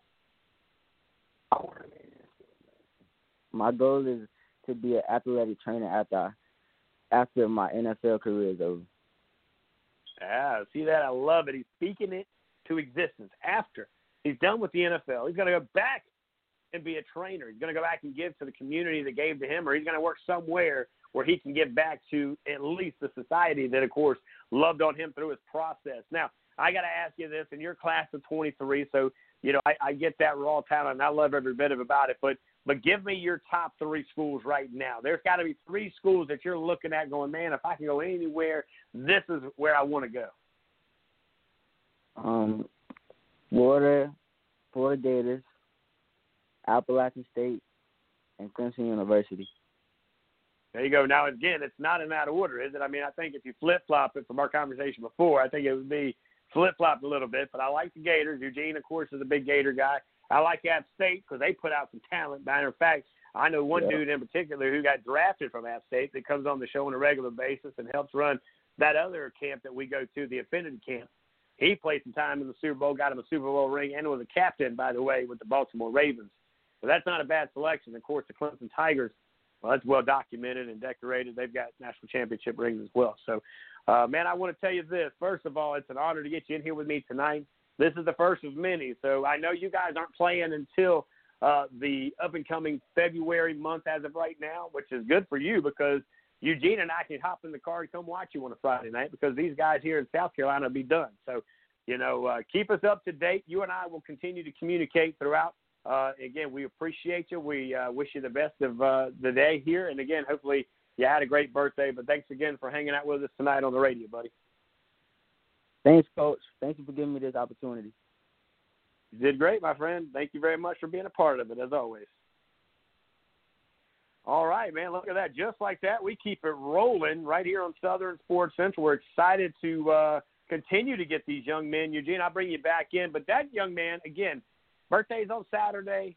Family reaches out to us. Didn't get a chance to catch him on the radio uh, or on the TV screen on Saturday. Had a chance to really kind of get one on one with him a little bit the last couple of days. And, you know, I said, hey, look, let's get you in here tonight. Let's talk some football. But this kid, right at a thousand yards, Eugene. I mean, for anybody as a freshman, I don't care what field you're on, to run a thousand yards, that's a lot of lot a lot of running, a lot of positive, and there's a lot of coming out of this young man. And I can only imagine he's now on the radar because he probably wasn't much of a radar catcher until after the season was over. Yeah, and uh, one of these things that that we uh, probably need to catch up with him on, and because uh, he's a young buck, man, he's a freshman uh, getting all those yards is uh, you're gonna have to school them when you catch up with them off the line and uh, remind them, hey, you know, being a fellow back, whether it's a quarterback or running back, you got to take care of those guys up front, man, and uh, they like to eat, and uh, you like to eat in, in the sense of uh, as receivers, running backs call it, you know, those yards. Uh, they like to eat too, and they and, by eating on the offensive line, I mean they like to put that uh, those calories and protein and carbohydrates in their body. So you know, when you talk to him off there, you might want to remind him that, hey, big man, you know, uh, you're gonna have to get with moms or somebody over there and start getting some food to those guys. You protect, you feed them, they're gonna create those holes and block for you. Yeah, no doubt about it. Since he said the Florida Gators was his first one, we're going to take a quick break. This will be a shout out for the young man. Heck, even you, Eugene. Let's give you some love here on the show as well. We're going to take a quick one. We'll uh, be right back as we'll have another guest here. I think coming up next, we head to Columbia, South Carolina where we'll check in uh, with a going to be a strong safety this year, young man coming over here from Ridgeview High School. Guys, don't go anywhere. This is Southern Sports Central. Coming up, more of the top guests from the Carolina Experience, guys.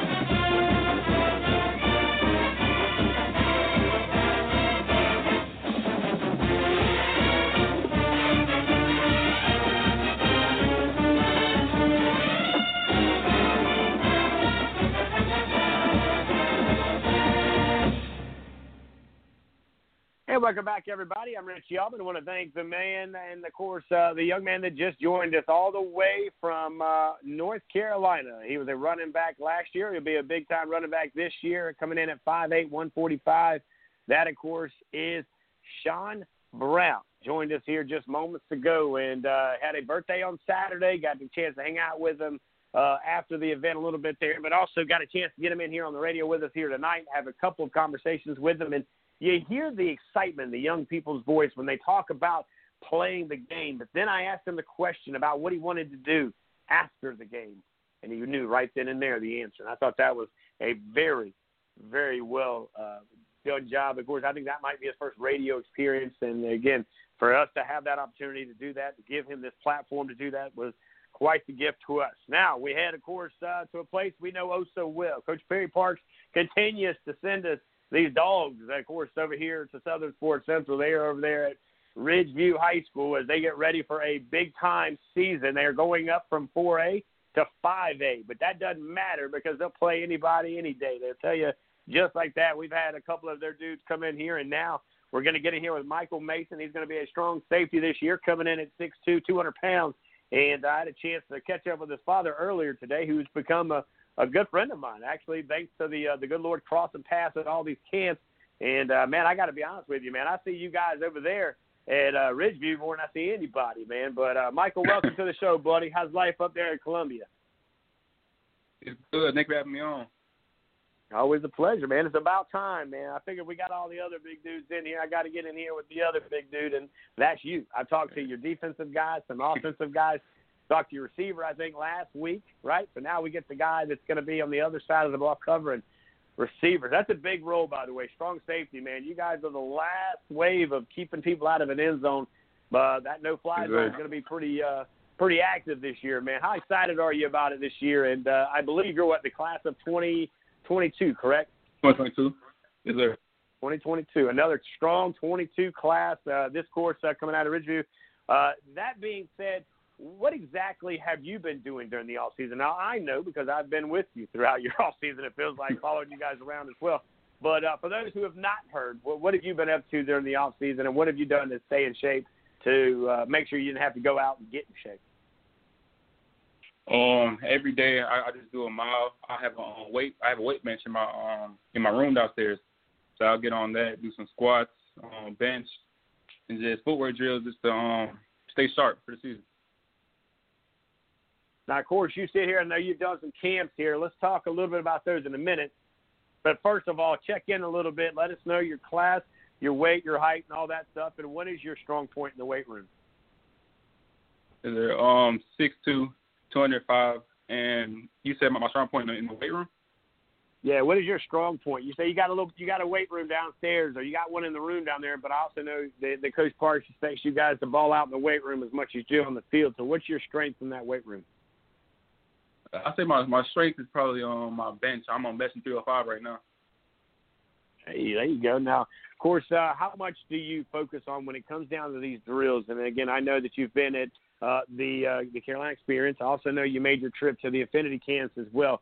What did you learn out of some of these camps because you didn't have the opportunity, Michael, to work with your coaches and, and get that one on one that you normally would get during certain parts of the year? What did you take out of going on these camps and hitting the road in the different area codes? Well, um, switching to um, safety this year, I just I just had to learn, you know, how to play off man, how to um, play man a little a little better, and just how to um you know react more and, and just trust my eyes.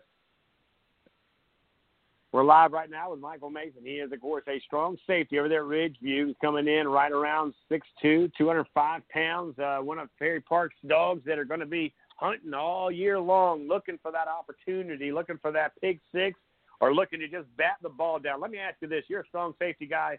You hear this a lot. I, I got to be honest, man. When they moved me from being the quarterback over and they put me as a as a, a, a DB, kind of sort of in a certain way, kind of hovering around back there. You used to always hear that running joke. You're back there because you can't catch the football. How many times those guys over there at Ridgeview tell you that?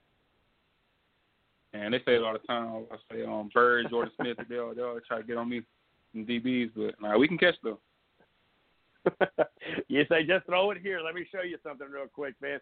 So that's got to be pretty cool though, because you just mentioned a couple of guys' names, and I know one of the guys that's been in here with us, and I've had a chance probably to meet most of your guys that that ball out on Friday nights. Uh, how awesome is it to go against some of the best of the best, and you don't even have to leave your practice field to get yeah. that practice?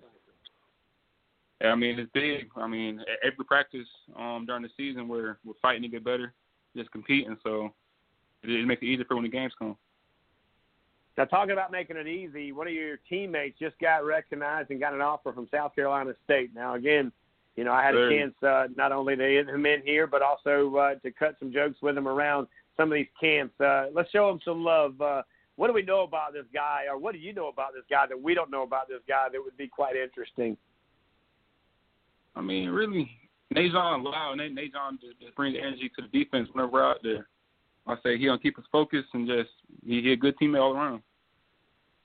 Now he's the kind of guy that can strip the ball. Now last year, and Eugene actually brought this up a couple of times uh, on the show, uh, his ability to cause a, a lot of disruptions early, I would imagine, makes the quarterback kind of nervous a little bit because they see this big old dude coming across the line and they got to get rid of the ball.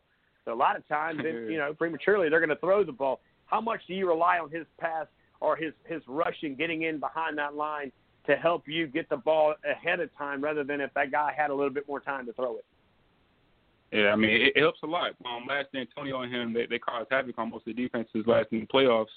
Um, you know, on Daniel game, rain game, and it it made it easier on the um DBs to do their job.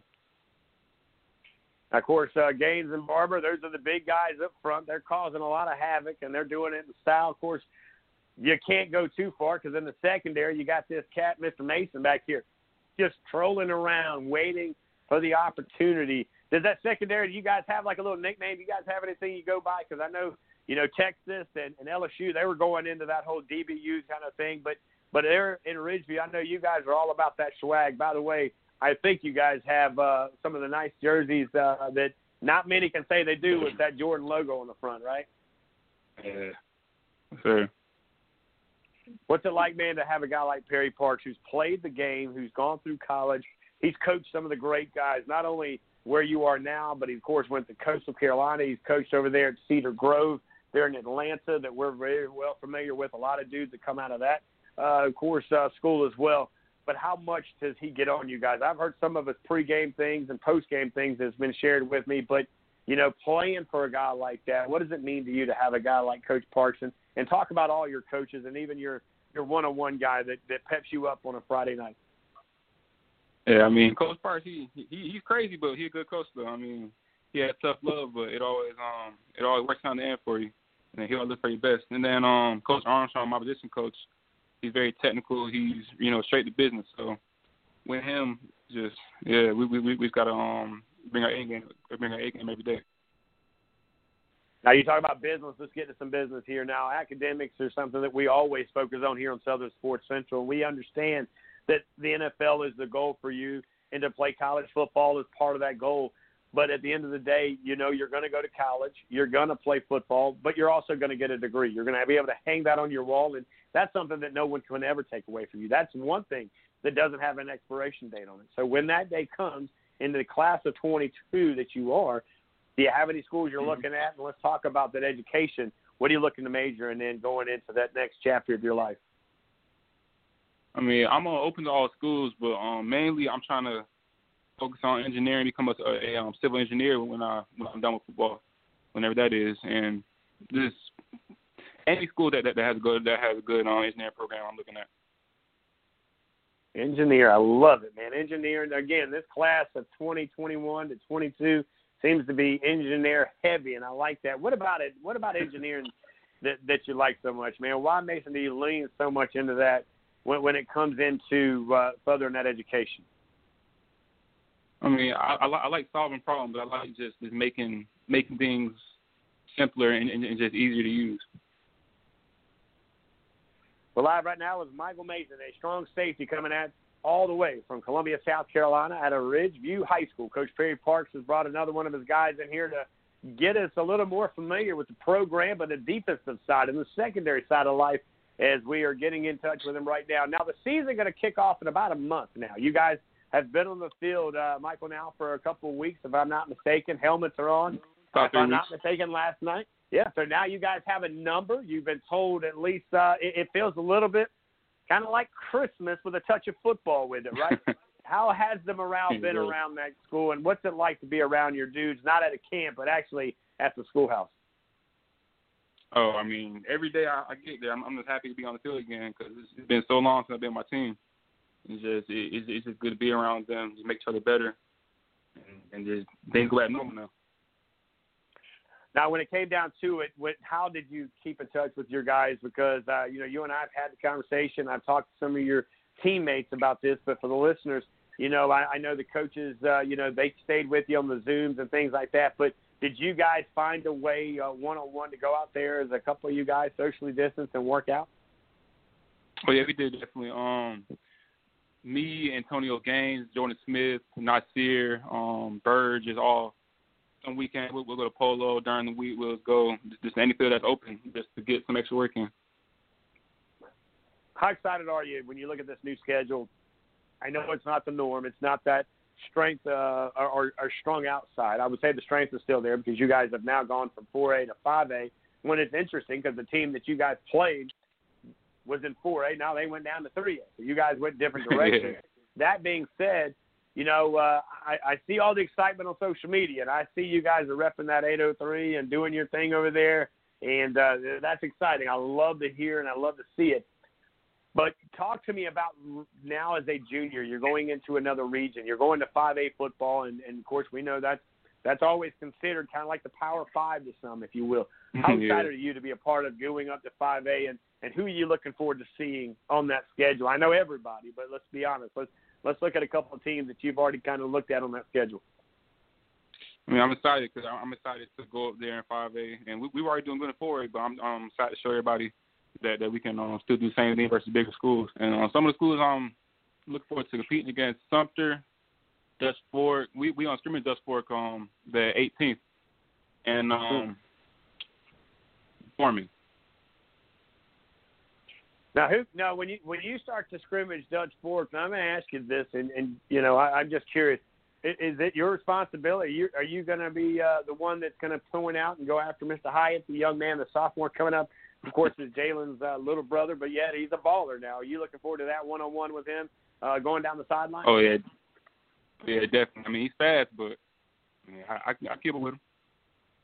I love it. I love it. Again, these two guys, I'm sure y'all know each other, at least have passed each other. Y'all are both up there in Columbia. And of course, Dutch Fork has, has been kind of the king of the hill in 5A football. You guys know that as well as anybody Mhm. because you're up in that side of the world. Uh, when you look at the rest of your schedule, you mentioned Sumter, by the way. Sumter has uh, a big time defensive end that's already committed to Florida. They've got some other ballers around as well. But when you when you start to kind of put everything in perspective, you start to kind of handle everything you know, tell me about. I guess do, do you keep the same rival game, or is there a new rival game because you're going to go to a different conference? You know, who is that rival on the schedule? Well, right now for us, um, it's of course Westwood, but but the biggest one is um probably Spring Valley because well, this first time we're playing them, and really I don't know how many years, but um we we we know a lot of um people over there, and just last a lot of trash talking going on, but yeah, see them on the field, we good. Yeah, no doubt about it. You guys are going to get to do your thing. What year are they looking to open that new stadium? I know Coach Parks has been doing everything he can. Uh, is it going to be open this year, or are you guys going to have to jump in there next year? Um, I think it'll be finished our um senior year, and then the the new weight room is gonna be done by this year. There you go. So big things are happening. So the coaches, hey, look here, they're doing everything they can do but play the game for you guys. All right. So I don't want to hear Barber or, or none of you guys. I want to hear nothing coming out of this year unless hey, you know the job is on the. You know, it doesn't matter what region, doesn't matter what schedule you got. Coach Parks is telling you guys you got to go be dogs. So we look forward to it, man. You did a good job tonight. I appreciate you joining me. This is the first of many. We're going to be doing a Saturday show uh, in the morning, so I'll have you guys be checking in throughout the season to kind of tell us how you guys did, and uh, we wish you the best of luck to your teammates. Uh, that of course we said hello, stay safe, and uh, hey, keep grinding, Sure. man. Keep getting after it, my friend. Yes, sir. Thanks for having me on.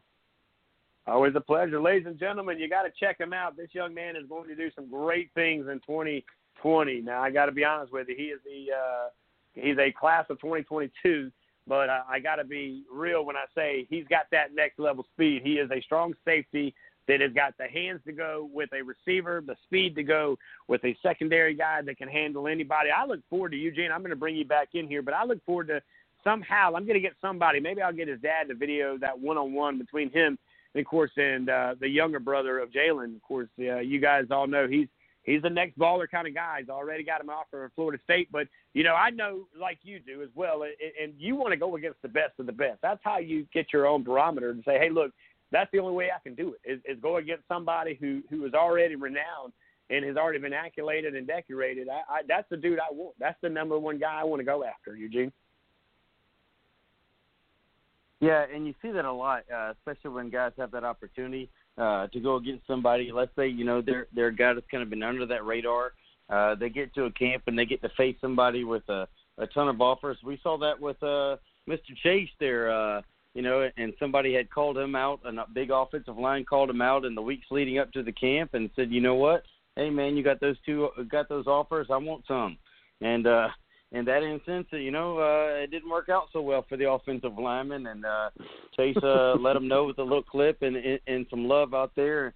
I know the guys hosting the showcase; they were looking forward to that matchup, and told the, both young men to say, "Hey, you know, y'all on Twitter talking about it. Here's here's the platform. We're gonna give you a chance live on uh, uh, TV to to to show what you got. You know, let, let's put it up and put on and see see who wins that matchup. And you know, Chase ended up winning that matchup, and I saw some love back and forth on Twitter between the two.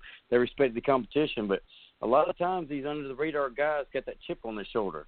you know, they go against these guys with offers and things like that, and uh, you know, when they beat that guy with all those offers and they're an undercut, uh, under the radar guy, you always see that kind of pinned tweet with that little video clip with, uh, hey, here's a, here coaches, here's a guy that's got offers to here, here, and here, and uh, oh by the way, I just whipped him when when it was one on one, when it was mano a mano. So you know, definitely it, it kind of helps uh, if you're an under the radar guy to kind of pick that guy.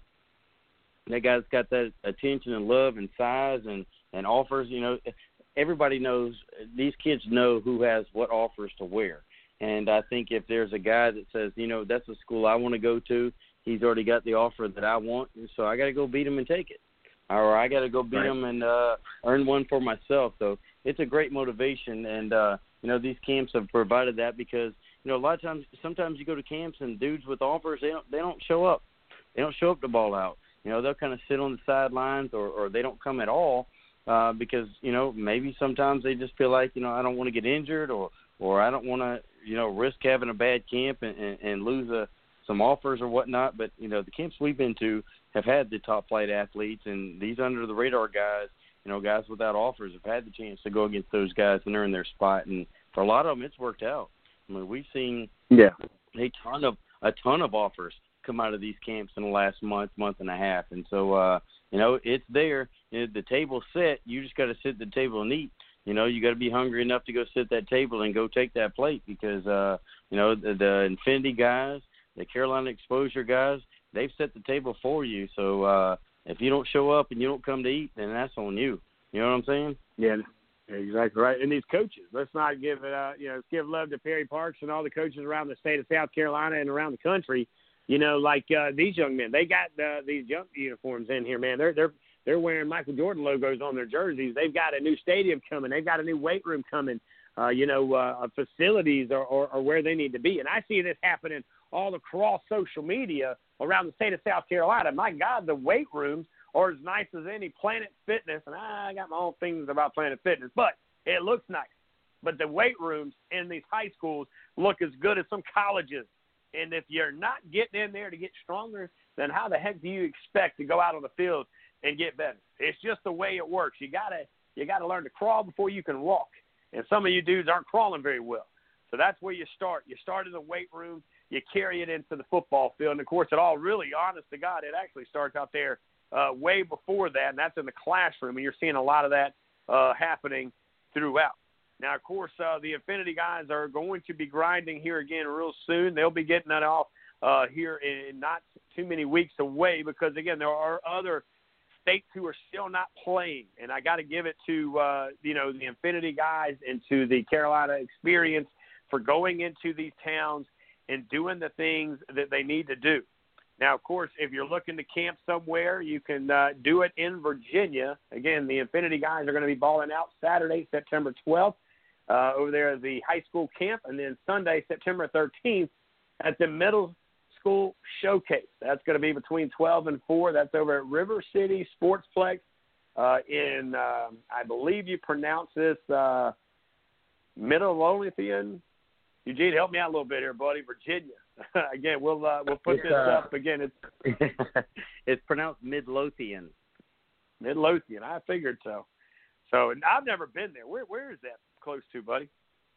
I'm actually going to have to hit the Google. I've uh, I have seen it before. Let's see. Uh, I've you know there's also a Midlothian, Texas. So uh, yeah, there's Midlothian, Virginia, Midlothian, Texas. I'd actually heard of the Midlothian, Texas.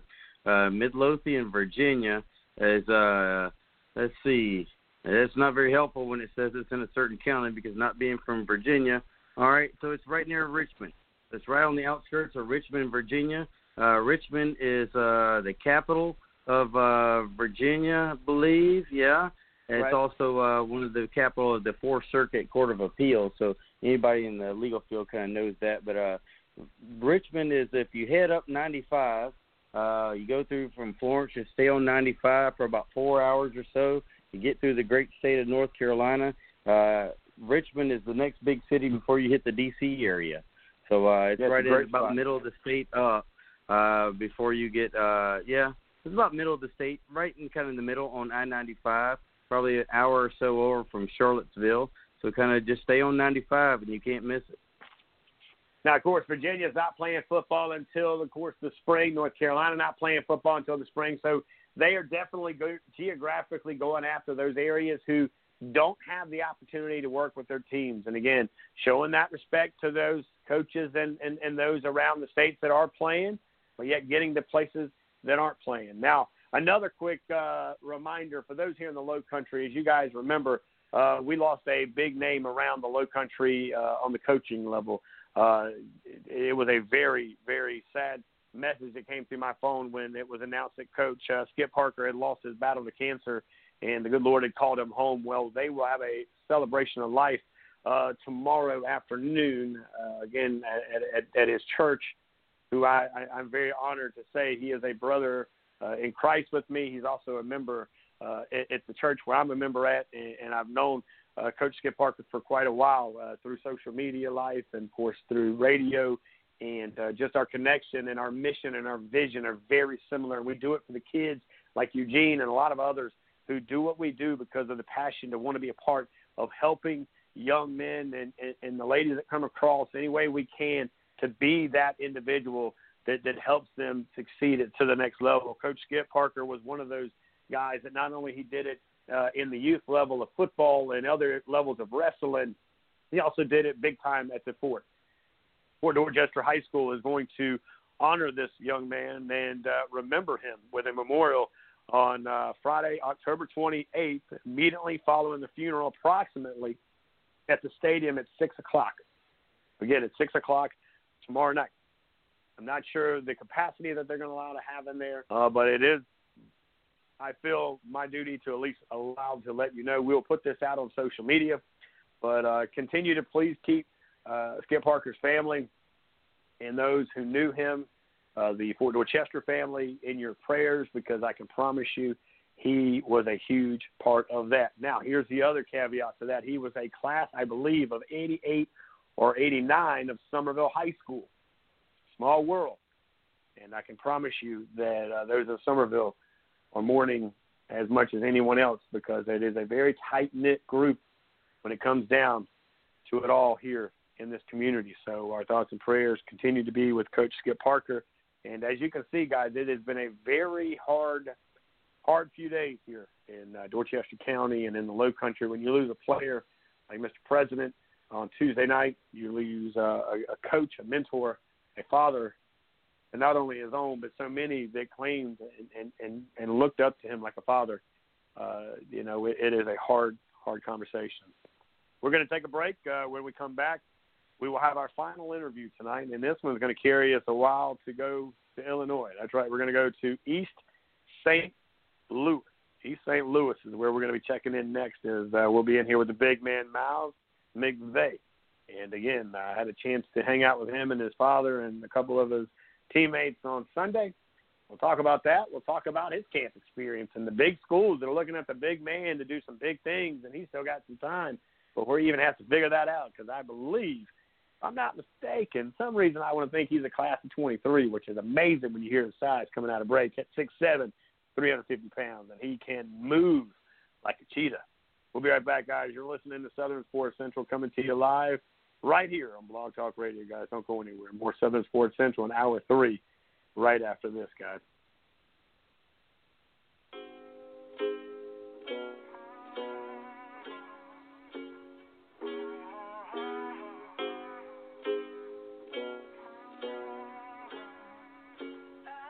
Yeah, I'm gonna take my horse to the old town road. I'm gonna ride till I can't no more. I'm gonna take town road. I'm ride till I can't no more. I got the horses in the back, horse stock is attached.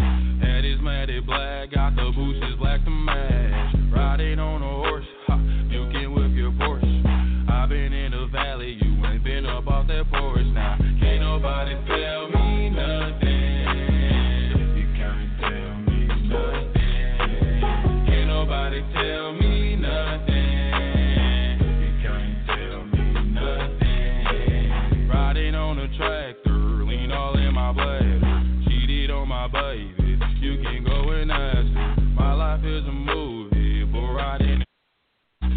hat from Gucci. Wrangler on my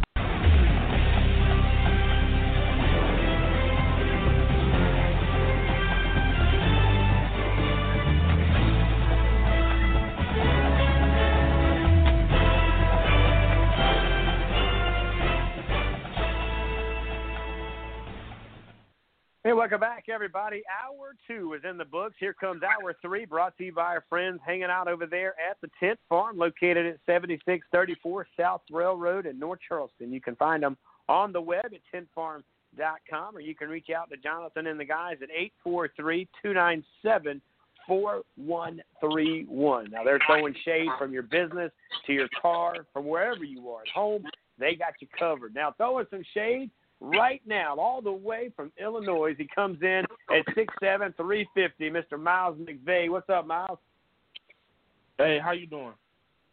We're good, buddy. Man, so did you guys make it home safe and sound? And how good is it always? Hey, it's fun to travel, man, but it's got to be nice to get back and and lay on that bed and get back to that same pillow that you know you've missed for a few days, right? Uh, yeah, we got back safe and um, you're right. I love coming back to my bed after a long trip. Man, I talked to you and Dad, and of course one of your teammates and his mom, but had a chance to meet some of your coaches on Saturday, and uh, man, that's the second time that we've had a chance to catch up. The other one was in Atlanta at the Infinity Camp.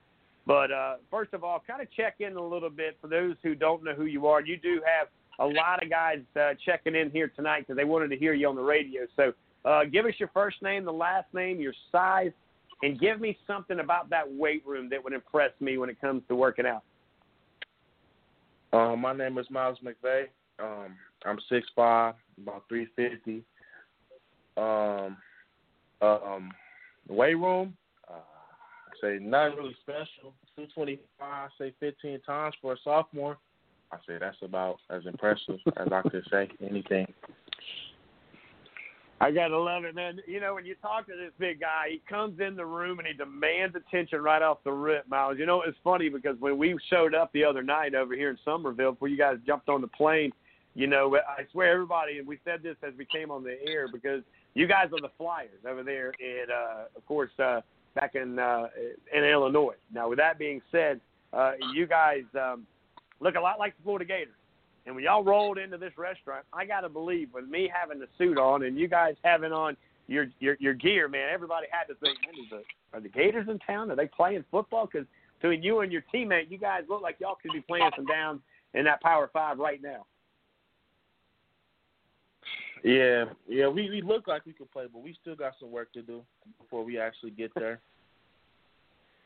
Now, what's it like, man? Because I, I got to tell you, man, uh, having a chance to get to know your dad and, and get to know some of the parents that, that travel with you guys. Uh, before we talk about some of your parents, but man, your dad's your biggest fan. I'm sure he's probably your biggest critic as well. But you know, laid down, uh, easy to get along with, as long as you probably do what you're supposed to do. But you know, this guy, he mentioned, hey, we got bags ready, packed, and, and we get on a plane and we go, man. Wherever he needs to get better, that's where we're going. And man, you've done that in Atlanta.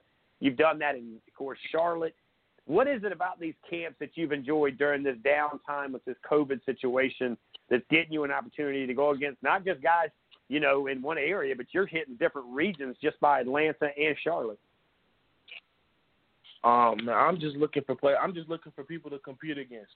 Um, you know, I never dug smoke, so I'm just always looking for the biggest area. You know, I hear a lot of things on the internet from certain regions having some of the best ballers. So I just come down there ready to compete. What do you guys hear? Of course, you're coming at us all the way from East St. Louis in Illinois, right on the other side of the the, the St. Louis border there. In uh, when, when you look at it, what what are some of the things in the region that you're in when you see and hear things of guys in football in the South? What have you always heard, and, and what is your thought process after getting a couple weekends down here playing out in a couple weekends? Um, you know, I see on Twitter a lot of times they say they got the ballers, you know, some of the best football players. Um, I got a couple friends down uh down south. I got some family down south too. And um they some ballers, so I just wanted to come see for myself. Now, of course, you're a big time offensive lineman, correct? I mean, that's your is that your your preferred position there on the offensive line?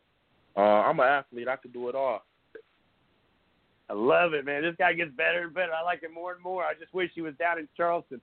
Uh, well, okay, so so let's go this way. Okay, so when you were in Atlanta, I think you came out of Atlanta, you know, and a lot of attention got on you real quick there with all those guys over there.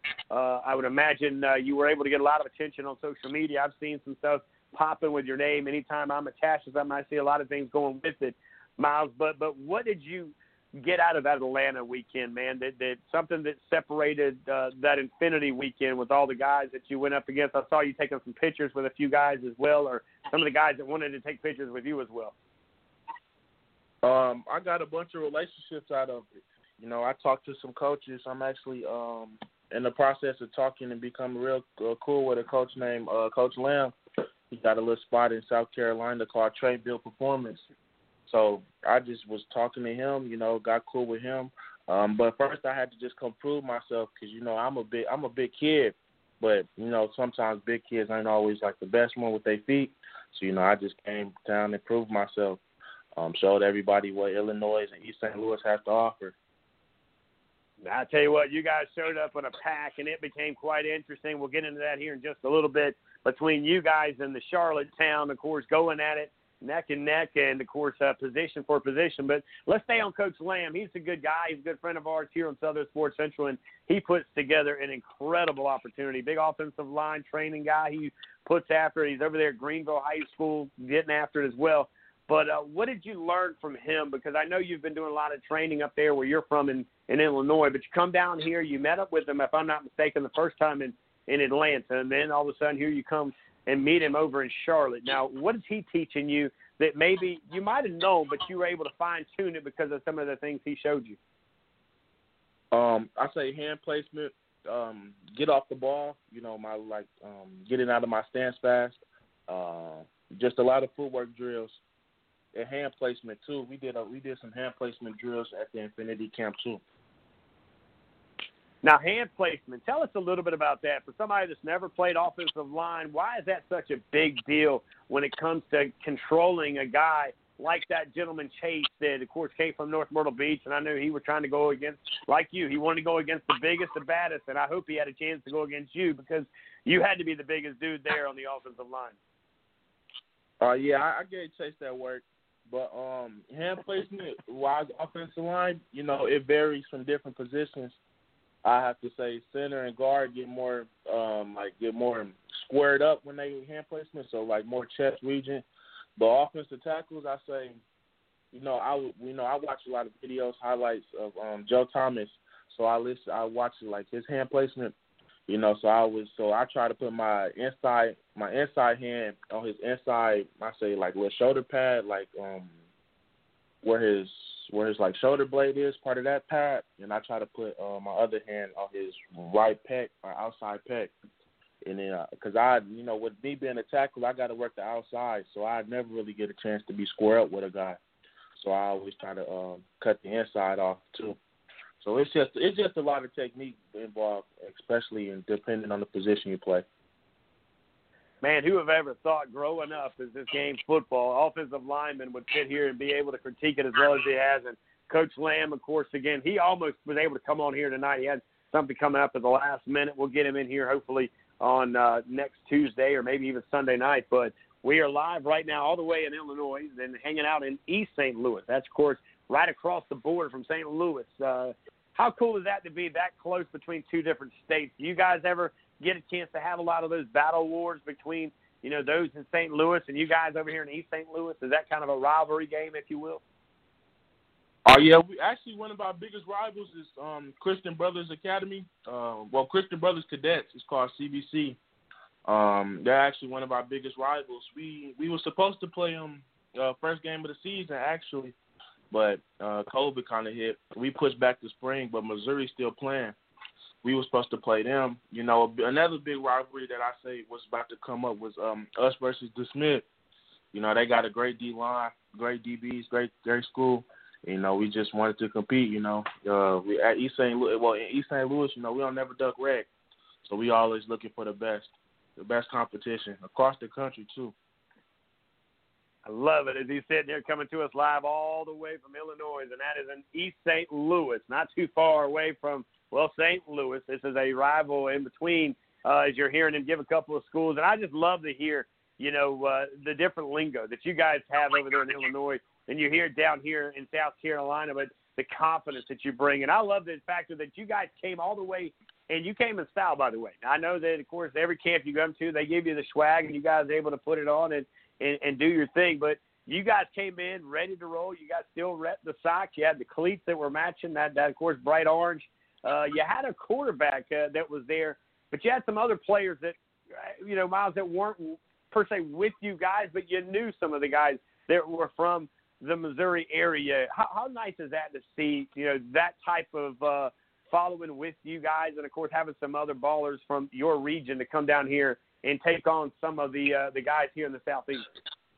Thing, you know, it's all about family. Um, down in St. Louis and East St. Louis, we don't get it. We don't really get a lot of looks and stuff. Maybe because we like a little small city.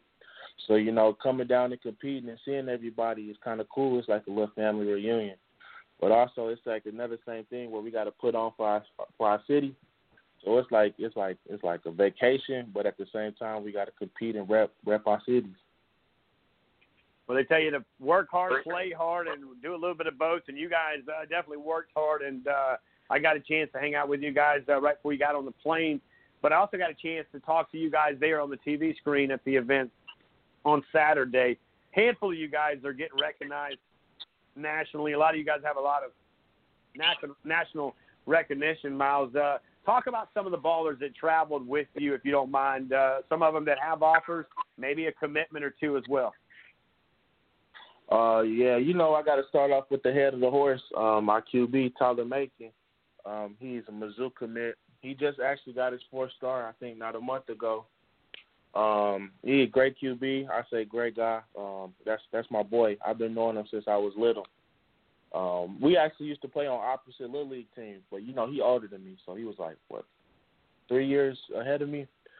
Um, so me and Tyler go way back. Um, you got uh, the three headed. You got the other two part of the three headed monster. You got K. Lou and LD. Um, uh, so far, K. Lou's committed to UCLA. A great round runner, great teammate. And you got Dominique the speedster. I say, man, one of the fastest in the area, if not the fastest. Uh, I would vouch to say one of the fastest in the country. That's how much faith I got into him. I got in him.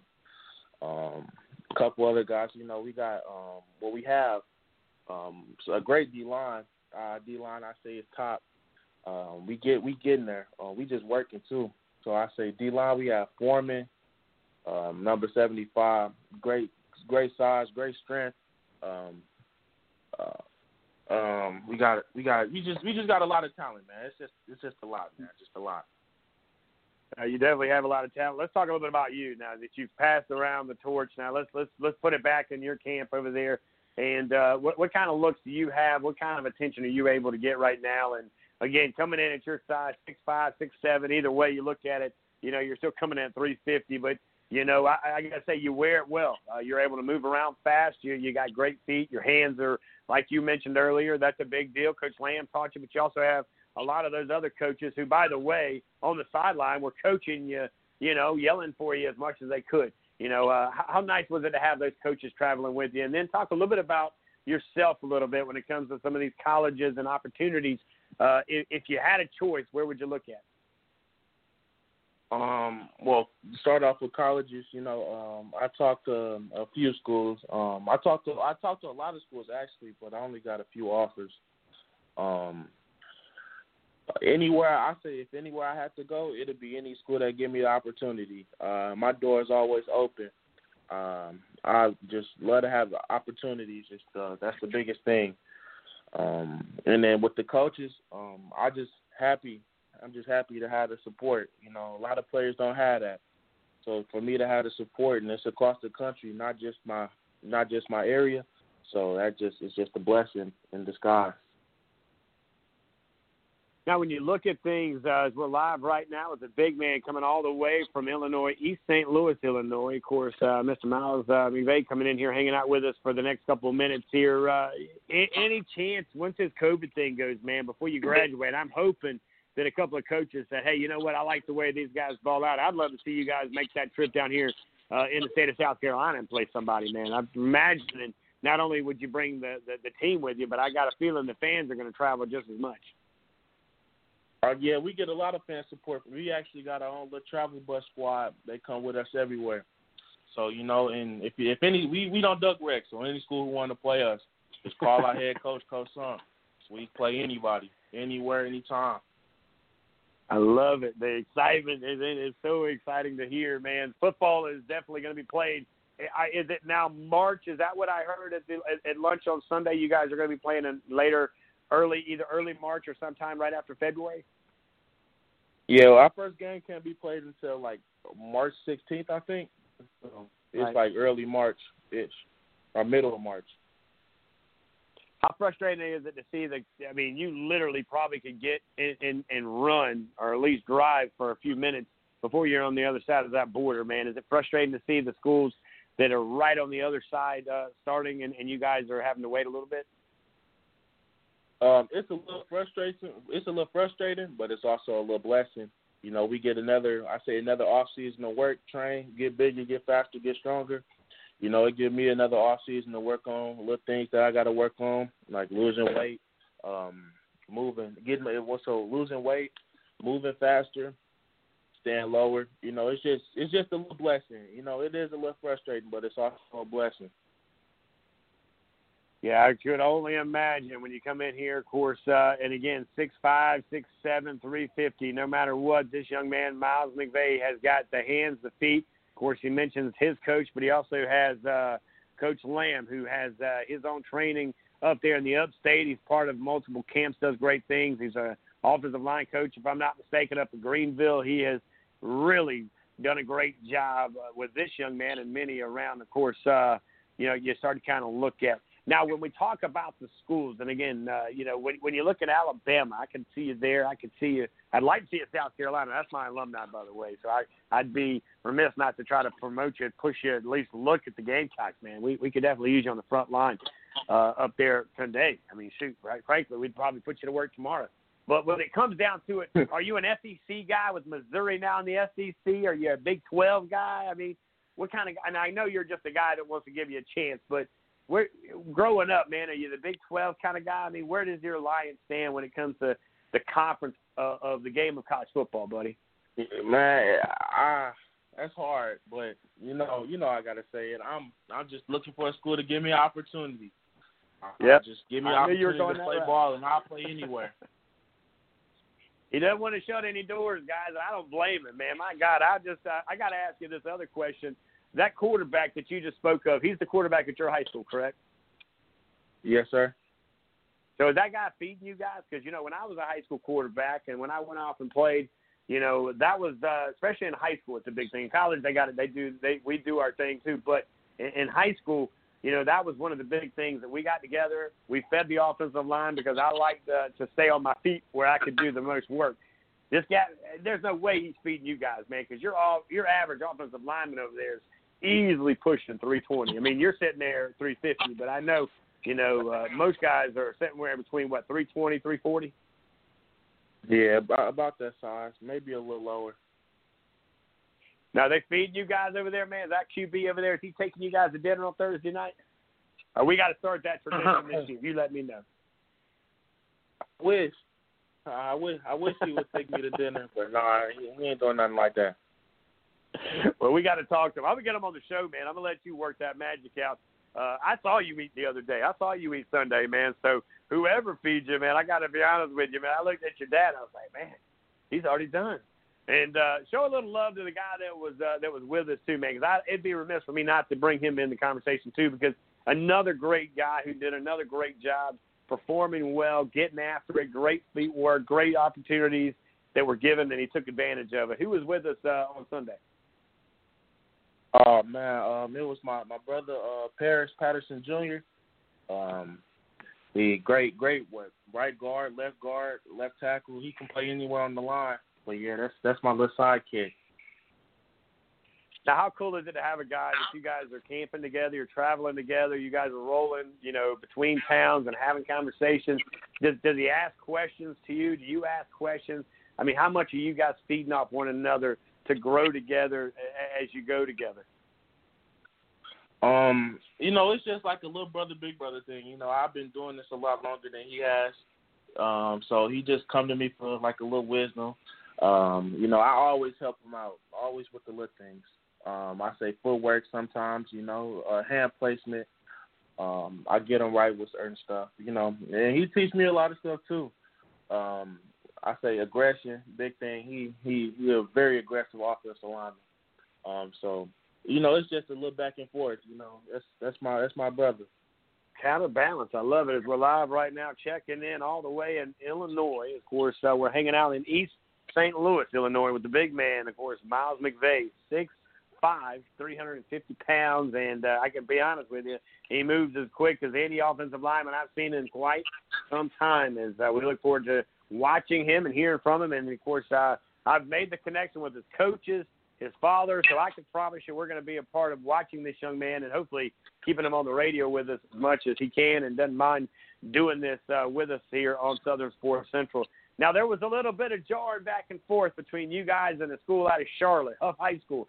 That's a school, by the way, I'd like to see you guys play against because they got about 23 dudes right now with offers. And I know you guys got a handful of dudes, a lot of them with offers. One of them, like you mentioned, going to UCLA how cool was it in between the lines? Because I know once y'all got off the field, it was back to being brothers. But in between the lines, how cool was it to come in somebody else's yard and and try to run a little bit of the yard and making sure that uh, they knew where you guys came from and they wouldn't forget even if you left.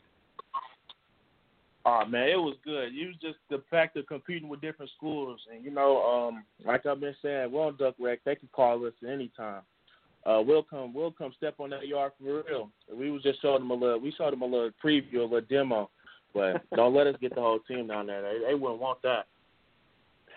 Man, I can only imagine. I tell you, man, Eugene, we may have to put this thing together for him. And I know there's a school, couple of schools down here, one in one or two down here in Charleston. There's one up there in Columbia, maybe two or three in Columbia uh, that I know I'd like to have a conversation with about bringing you around town.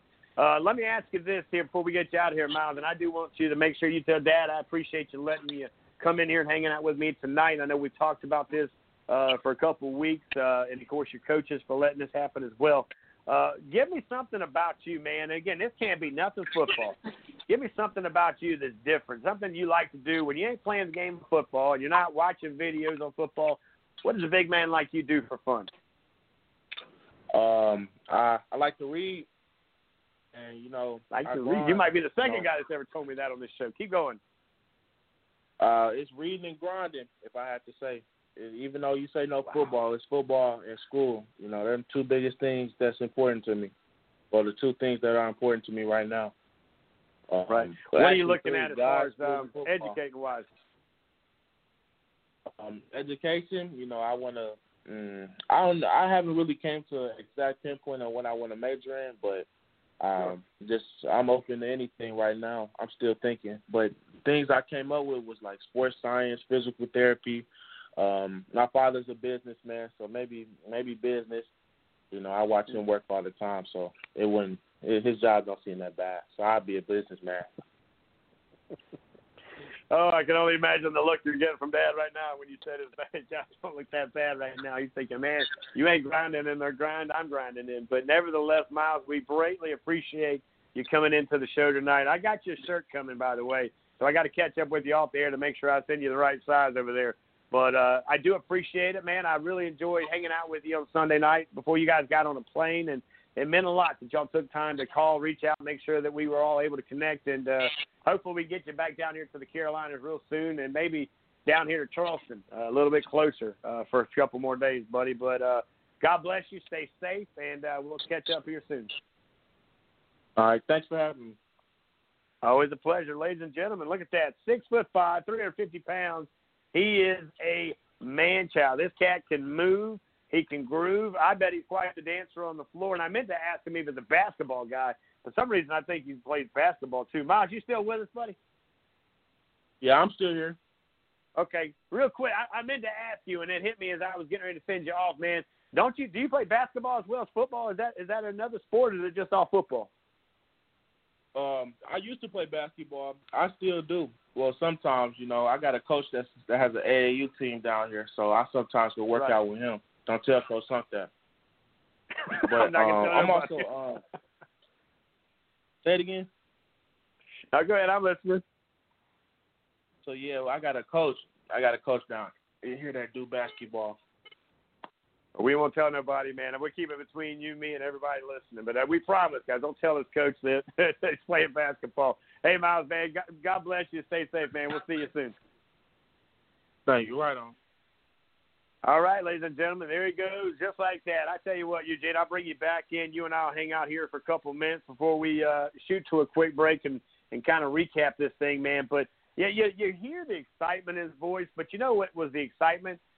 I love the confidence, man. This young cat coming in, he's an up and coming sophomore. He's a class of 2023. He's a, I mean, he's a man child. He's every bit of 300 and forever pounds, and he's six foot. He says four, but he's lying because he's six foot six, man. You know, I stood beside him the other day. You saw Miss B take a picture with him, and you couldn't even find her. I mean, yeah, I get she's only five one or five foot, but I mean, you know, but he's as I don't think I want to go in between the lines with him for sure.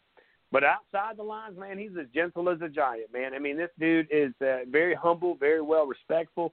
Uh, at, at lunch on Sunday, as these guys were going to be boarding the plane, you know, his mannerisms were great. His teammates, same thing. Of course, mom and dad were there, so that that probably played a little bit of role, but maybe not though, because they were the same guys when we talked on the sidelines and when we walked around, you know, the event. But we also got a chance to see him in Atlanta. It was the same mentality. It was the same thing. I mean, this young man, like he said, he enjoyed just balling and grinding.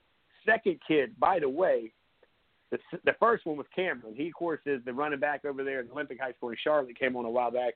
Said he likes to read, but he said he likes to read and the grind. I mean, you know, if that's not a uh, uh, going to get every head football coach in college's ears perk up, man, that ain't nothing will.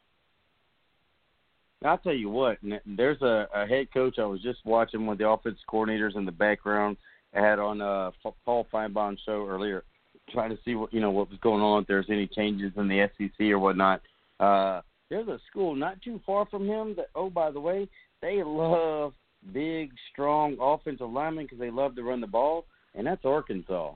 As we saw hmm. uh, last week, Arkansas came after a kid here at uh, in Mount Pleasant and offered a Big Monroe who was at the camp. So I don't know if Arkansas was watching, but you know, St. Louis and, and uh, Fayetteville aren't that far apart, especially in mm-hmm. considering you know you get to play for an SEC school. But uh, you know, and maybe he's a guy that's interested in Missouri. But you know, like you said, he's not limited himself. Right now, he's going to be a sophomore.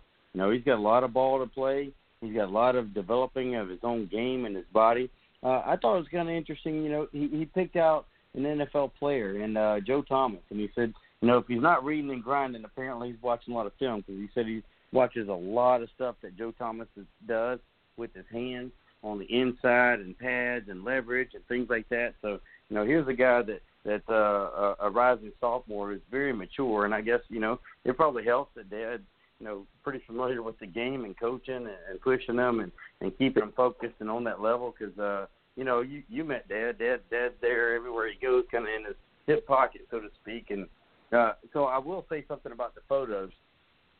I did uh, share that photo with Miss V standing up to him. Miss V's uh, uh, head looks like she could be his belt buckle. I mean, she she comes right up right up to about the belt buckle on this gentleman, and uh, you know he, he's he's a massive, massive man. I saw one of the pictures when you were doing his uh, uh, television thing, and I know how tall yeah. Monroe was, uh, and because I even watched Monroe's uh, measurements when he checked in.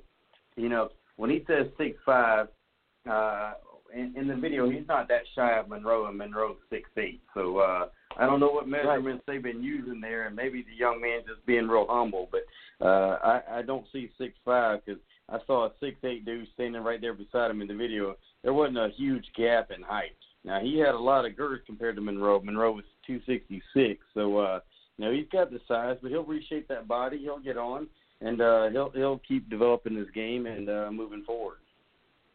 Yeah, no doubt about it. But let's do this. Let's move forward. Let's take a break and uh come back, we'll wrap it up. I've got an announcement coming up here uh here coming out of break about my future here. I've waited for the right time, and I'll broadcast it tonight, and then maybe social media will see the other side of it. But uh, you know, uh, again, we'll we'll talk about where's Richie going to be on Friday nights, and that's going to be released coming out of break, guys. Don't go anywhere. You're listening to Southern Sports Central live right here on Blog Talk Radio, guys. Don't go anywhere.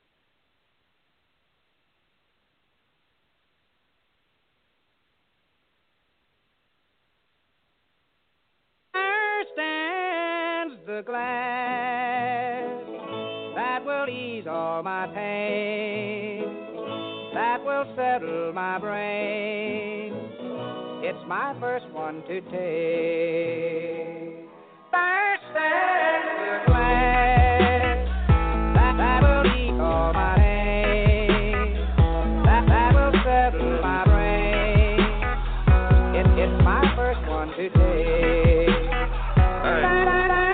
saw your sister at work. I saw your mama at church. I'm pretty sure I saw your car at the mall. I see your face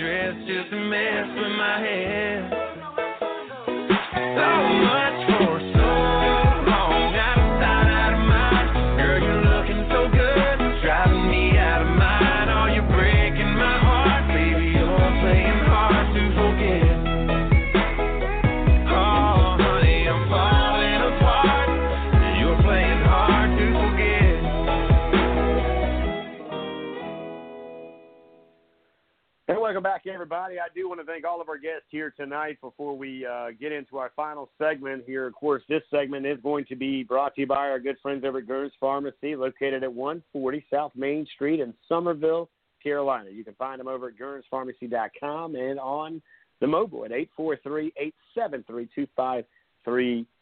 Big time contributors to local high school football, and uh, I believe she's a Clemson Tiger. Something tells me she's a Clemson Tiger, but that's all right. She appreciates and loves them all around uh, the world of uh, athletics. Now, did just get a message from Mr. Miles, and I said he was six seven. He said he was six five. I'm not going to argue with him. I mean, six five, six seven. Hey, he wants to be six five. I'm going to let him be six five. But he just inboxed me and said, I kept wondering why you said I was six five at the end. I said, well, and then his dad had, I guess, chimed in Eugene and said, well, you told Rich you were six five. Uh, he kept telling you were six seven, but he is six seven, by the way. He is actually six seven and uh, every bit of 350 pounds. And uh, he was uh, one of uh, a handful of really incredible young men that joined us here tonight. And I want to thank all of our guests who uh, who did make that opportunity uh, reality here tonight. And all of them were featured at the Carolina Experience Prep Football Showcase this past weekend. I want to thank these guys for doing what they did. And it started off at 7 o'clock with the Mr. Athlete, linebacker, running back, 5'11", Rhett Powell over there, of course, uh, coming out of South Carolina. He is part of uh, Joe Call's group over there at Oceanside. And then we headed over to North Carolina, right, where we checked in with Sean Brown, the up-and-coming class of 2023. That's right. He is a young man, but doing big things uh, out of uh, the state of North Carolina, running back, 5'8", 145 pounds, almost. I mean, almost at a thousand yards as a freshman in football. That's a big deal playing as a freshman.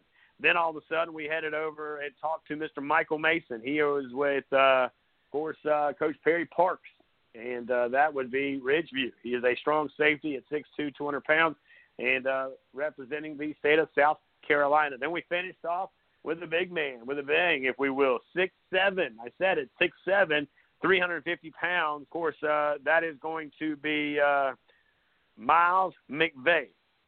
Miles McVeigh from Illinois, and uh, he, of course, is uh, with um, a very impressive group of young men out of East St. Louis.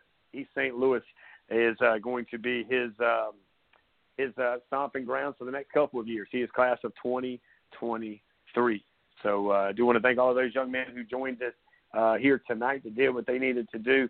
And uh, again, always an opportunity uh, to talk to these young men. And when we say that, you know, we get this opportunity to go to these camps and, and, and be it the guys at the Carolina Experience, be it the guys over there at the Affinity Camp. They open the doors, they open their circle, they open the opportunity for us to interview so many great athletes. But to hear these men tell us their vision, their stories, and, and, and their passion is, is the fun part about it.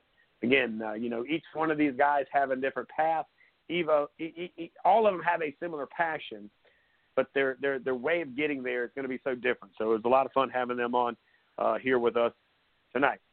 So, of course, uh, if you're listening in here tonight, Eugene, uh, I did mention this uh, as I was going away from break, and you know, uh, wanted to kind of put some things, uh, I guess, to rest. A lot of people kind of curious, you know, where, you know, where am I going to be come Friday nights? And you know, for the last so many years, you know, I've uh, been right there with Coach Joe Call. I was right there with Coach uh, McKissick, and uh, you know, being able to be, um, you know, the voice of uh, the Summerville Green Wave uh, for the last 10, 11 years uh, in one way, shape, or form.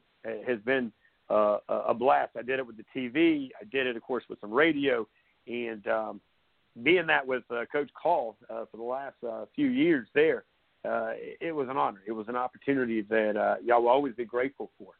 And uh, you know, I got an opportunity uh, as they, as Coach Call moved on to Oceanside, and you know, we said goodbye to a legendary coach, uh, John McKissick.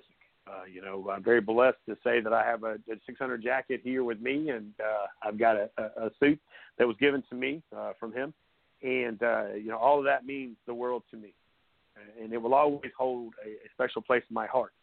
Uh, but when they got in uh, a new coach who I think is going to do great things over there at Summerville, and uh, I, I really do. I think Ian Rafferty is going to do a lot of great things over there. Um, you know, we uh, we kind of put some things together and um, I decided at this point it would be best for me uh, to, to try some new things uh, for my career, uh, for what I want to do. And, uh, you know, we're going to uh, take what I do and uh, had the opportunity to talk to some coaches around the state and around the low country. And, uh, you know, having an opportunity to go to Fort Dorchester and work uh, for uh, Coach Steve LaPrade in the same form that I did with Coach McKissick and Coach Joe Call – was an opportunity, quite frankly, that was fitting right in the angle of uh, of, of my path and my pattern. You know, I started Summerville with a vision, and and and Coach McKissick continued to remind me to put something in the bucket so I can put something out, to do something. Don't wait for somebody to do it for me. And uh, you know, I, I've always done that. And it's like I told Coach Call this morning in a conversation is that you know the people that I was there with, you know, aren't there anymore. And uh, you know, this gave me a chance to work with Coach LaPrade and his staff and, and and these football players over there at Fort Dorchester this year, and I'm looking forward to it. Uh, I'm looking forward to doing some new things, uh, you know, and, and, and getting building some new relationships, building some new bridges, and, and, and doing doing some things that, quite frankly, is, the next chapter of, of my life and where I'm trying to take not only myself and my family and Southern Sports Central, you know, I've watched a lot of great memories at Summerville. I've seen a lot of great things happen, and and I will forever be grateful for the families that I've had a chance to be in their homes and to interview their their their children and to to give tutorials on how to say their last names. Uh, but at the end of the day, you know, I knew with the new coaches coming in, this gave another opportunity for them to grow their way and for me to grow my way. Uh, but uh, I'm very excited, Eugene. I can tell you uh, to, to be able to go to to Fort and, and to work with Coach uh, LaPrade and to work with so many great coaches over there that I've built this relationship because of the luck of Southern Sports Central is uh, it, it's exciting for me and my family, and, and definitely looking forward to taking the Southern Sports Central family there. You know, we're still going to cover everybody across the board. You know, that doesn't change anything. We covered Fort when we were at Summerville. You know, we had those cats come on. We actually had one of their kids commit right here on Southern Sports Central. Now he's at Navy. But uh, you know, I am excited. I'm very excited about the opportunity. I'm going to learn a lot with another, you know, Hall of Fame coach, a guy that's uh, done a lot of great things here in the Low Country. Uh, you know, I give him a lot of credit. You know, uh, not many events I show up that he's not at. It could be a band event, it could be a little league event, it could be any event. Usually, you're going to see Coach LaPrade and Miss Beth right there uh, in in attendance, supporting whatever's going on. And, and I that right there made it so much easier for me when I was looking at where do I take my next steps. So uh, look forward to it. Look forward to the opportunity. And uh, I do want to say again, I am very grateful for the opportunities I've had at Summerville, but I look forward to growing going forward uh, in, in, in my career and uh, taking my, you know, what, what my dreams are to to work with another outstanding coach. And I'm real proud of you. Uh, one of your biggest fans seems to be a little shocked, and uh, you know, with the laughing emojis, I, I know Brody's real happy for you, and everybody is. I know you touched a lot of lives over the past few years, and that's not just players, but players' families as well, and and, and uh, coaches and people associated with the athletic program over there, and not just football, but it's basketball, baseball, track. You know, the men's sports, the women's sports. It's been everything, man. You've you know you've been the guy that's been there every afternoon. As soon as you got off work, you, you went straight to the straight to the school, straight straight to the kids in in a sense, and uh, you know you've always been able to highlight them, feature those kids, not just for what they do on the field, but what they do in the classroom, what they do in life, what they do, you know, uh, uh, when the the sport's over, when uh, you know the lights are turned off, you know what they do when they get home, who they hang out with. You've had many meals with a lot of uh, you know athletes and family members and coaches, and just kind of been a, a part of every program on the campus. And uh, I, I know they're sad to see you go. I know they're happy to see you blossom. And uh, you know, from me personally, you know, I've been proud of you. I've been uh, you know part of this. You know, I, I, I guess the whole process with you. You know, when when interviews came up and things were, you know, you were talking and you know, I know it's been hard uh, because you know it's hard to leave such a, a great family that you've been a part of for all these years, and and you know, but uh, you know, I guess what I told you was, you know, sometimes you got to, uh, you know, kind of spread your wings a little bit and take your brand and, and see how you can grow it yourself, and um, not being selfish. It's just, you know, you you you go somewhere and, and you do great things, and then sometimes it's you know all right well now it's time to leave the nest and go do it somewhere else a little bit too. I mean we've seen great coaches do that. I mean like spurrier said you know 12 years at florida uh, a school that gave him everything you know it started him in life uh so to speak you know and he won a heisman trophy. And he said you know well 12 years i gave him 12 years. It's, you know, it's time to go do it somewhere else and see if i can build something somewhere else and and help other kids in other programs. So you know it's a very similar thing. It, it it's always heartbreaking to leave one situation, but you know, I, I know uh, Coach LaPrade and those guys and, and the athletes are, you know, have their arms open, man. Where where you you're giving one hug goodbye, you're giving one hug hello, and um, and I I know you're going to do great things, and I know they're uh, going to set you up uh, to do great things, you know, with what you do and support you and all your goals as well. Yeah, yeah, no doubt about it. And again, you know, that's the one thing that I will say is this: is that you know that even in my days up in the box and and and carrying on and going through. You know, uh, Coach Pratt has always treated me like family. He's always been nice to me. Never, you know, he he never, you know, was ever anything other than than kind to me. His whole family's been that way, uh, from his two sons to his daughters. It was always, you know, a, a respect of again, look, I, I love these kids. You know, at the end of the day, and that's what it comes down to. And and, and there's not a child out here that that I can tell you, no matter the school they go to, no matter where they are, that, that I don't love them because that's why I'm out here. That's the platform, you know. And and at the end of the day, you know that that's the reality is, that I love these kids. I love to see them excel. I love to hear them going to college and not just play a sport, but get an education to further their life and, and to get to the next spot. To me, it's that's that's huge, you know, and that's that's what drives me. And again, you know, uh, it, it just was the right timing. Timing was everything here and uh, you know I look forward to it. I am excited. You know I, I've got a great relationship with a lot of coaches over there at Fort. I've had that thanks to this radio show, thanks to Twitter, thanks to just being, I like to say, a good guy, just being real, you know, not jumping in and, and, and jumping to conclusions and always figuring out the answers and, and working one on one. You know, I've always been that guy, and, and that's just me. You know, Coach Steele and I have, have become great friends in the last three or four years. Now we have a chance to work together. The basketball coach the fort and I are good buddies. So, you know, th- this is the way it works. And oh, by the way, Coach Parker, that, that, that we just got a chance to talk about earlier and, and having his service tomorrow, you know, he is a brother of mine at church, you know, and he's one of the big time names over there uh, at, at that same school that we're talking about but I'm excited, you know. And, and to me, Eugene, like you said, you know, this is an opportunity for me, and I'm looking forward to it. And the guys, you know, are, are very welcoming all the way across the board, you know. And uh, how fitting was it that we had a, uh, you know, the feature with uh, Fort Dorchester. We had their principal on, we had their AD slash their uh, their football coach, and their baseball coach came on, Coach Ronnie Sayers. So. You know, uh, it's uh, it's exciting times, man. A lot of growth happening. You know, while um, I sit here, I look forward to uh, you know, the new chapter coming up, man. And uh, of course, uh, you know, uh, we'll be around. We're going to keep doing some things, and uh, more to come out. By the way, at Southern Sports Central, a lot of growth happening. But uh, you know, again, I do want to say this from the bottom of my heart to all those in Summerville. You know, thank you, thank you for being nice to my family. Thank you for treating my family like family. You know, we we gave a lot of Friday nights with you guys, and uh, my kids sitting in, in, in press boxes on many a nights uh, to watch football.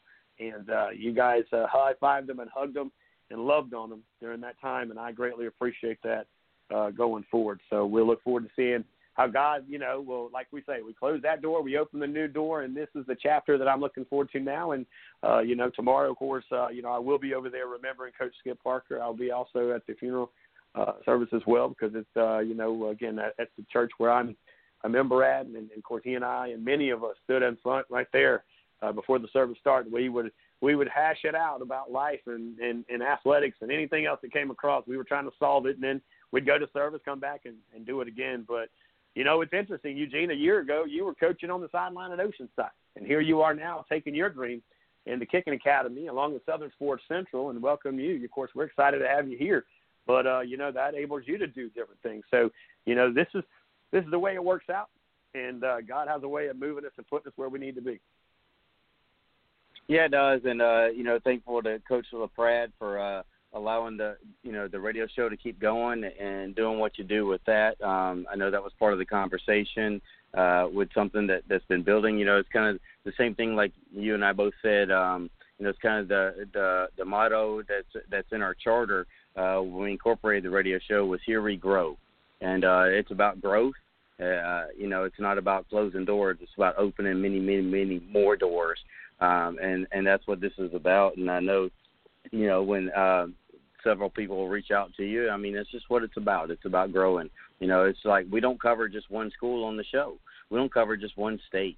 You know, we just added Illinois to the fold. You know, tonight, and uh, you know, we've had California, we've had Texas, we've had Arkansas, Alabama, Georgia, uh, you know, Tennessee, uh, North Carolina, South Carolina uh, you know, and, and we're looking forward to covering many, many more states and many more athletes. It's just a platform. Uh, no matter you know who's behind the mic and what they're doing, it's just uh, you know it's it's about featuring athletes, giving them a platform to come in, and coaches and and people like that, and trainers, and and uh, we've even had principals and athletic directors. It's about you know just exposing uh, the athletes, the programs, uh, getting them out there, trying to create opportunities for people, or whether it be you know the athletes getting to the next level, coaches talking about what they're doing, uh, talking about their school and promoting their brand. Same as principals who come on and talk about athletics and academics. You know, you mentioned the 4D. You know, he he spent uh, the principal came on and spent about 10 minutes talking about the different athletic programs. We know they have a ton of state championships and titles and trophies out the wazoo, but he spent time talking about the band. He spent time talking about the arts programs and the debate teams and and things like that because you know it's it, it's the whole high school experience when we're talking about high school athletics and high schools in general. Uh, it's the whole high school experience. It's four years of growth. Uh, and I know, you know, it's a sports show, so we focus on athlete, uh, athletes, but you know, the playing the sport is, is just one part of the high school experience, that four year experience. And so, um, again, this is it's a great opportunity to grow, man. Can't can't say enough how proud I am of you uh, and supportive of everything you do. um, even when you and I sign butt heads sometimes, you know, we still love each other. We still support each other as brothers do, and uh, you know that, that's just I, I can't again, man. I, I'm just so happy for you. I know it's a good fit. I know something that you've been looking forward to do is doing some more television. I know I saw how excited you were last Saturday uh, to be on television so much. I, I felt at times I was uh, drowning on the radio because I'm used to having you know some there somebody there with me. But uh, you know, I, hopefully I kept the head above water enough to get air, and uh, you know, it was just fun watching you do it, man. Because I know you love it so much.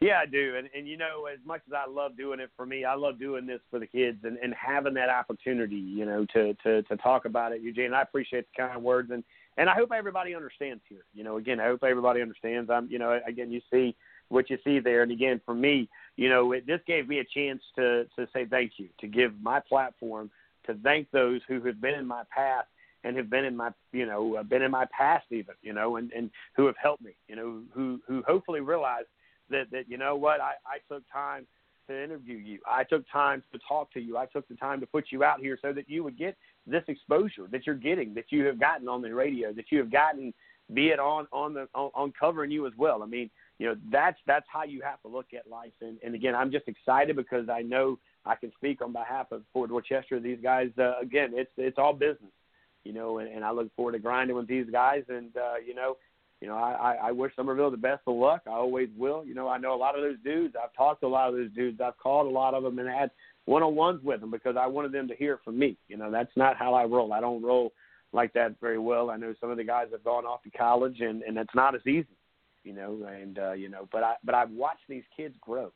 You know, a lot of these kids are either my daughter's age who graduated two years ago, or my son that have graduated this year. You know, I've watched a lot of these same young guys grow, and uh, you know, not just here, or there, everywhere. And uh, you know, it's a lot of fun. And, and I thank God. At the end of the day, this is to me, this is a, a platform. This is the ministry that God's given me an opportunity to do what I do here on Southern Sports Central to to promote so many young athletes. And you mentioned it today. You know, we've been in California, we've been in Texas, North Carolina, South Carolina, Georgia, Florida, Arkansas, Alabama, right? I mean, we've hit other states around the coastline of, of the East Coast, and we've cut all the way into others. But have we ever, until tonight, hit Illinois? Nope. But now we're in the state of Illinois, and, and to hear all of these young, soon-to-be, you know, grown men talking their vision and talking their talk and being a part of what we do here, you know, that's the big thing. And again, yeah, I left I one out success too. stories. It's amazing. We, we, we, I left one out that was really important because that was a great interview with Connecticut. We've been in the state of Connecticut too. Yeah, we hit Connecticut with a guy that had it, uh, of course, uh, a touch of uh, South Carolina up there in Rock Hill, right? Who had some connections to Coastal. So you know, we we are very excited to do what we do, and uh, you know, again, uh, Southern Sports Central. We want to thank everybody that opens their ears to us, that opens their opportunities to us, sponsors that that want to come on board. We'd love to have you. If you see what we see, it's a vision for the youth. This is an opportunity to allow these young people to speak, to give them a chance to have a voice.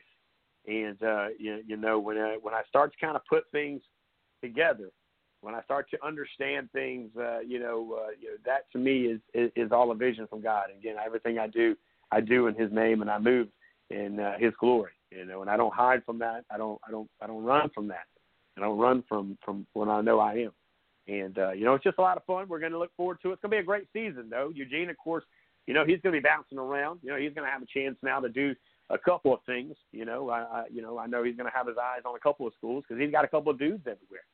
You know, so for him, he's going to have an opportunity to do some things too. So we'll put you know him to work in different platforms with that Southern Sports Central logo shirt on and like I said, uh, you know, I look forward to my new challenge and uh, my new opportunity. You know, by challenge I mean that you know, you know, it, it is going to bring. You know, I'm gonna I'm gonna learn some new things. I'm gonna learn a lot of new names, and uh, you know, I'm gonna make a lot of new, you know, uh, relationships.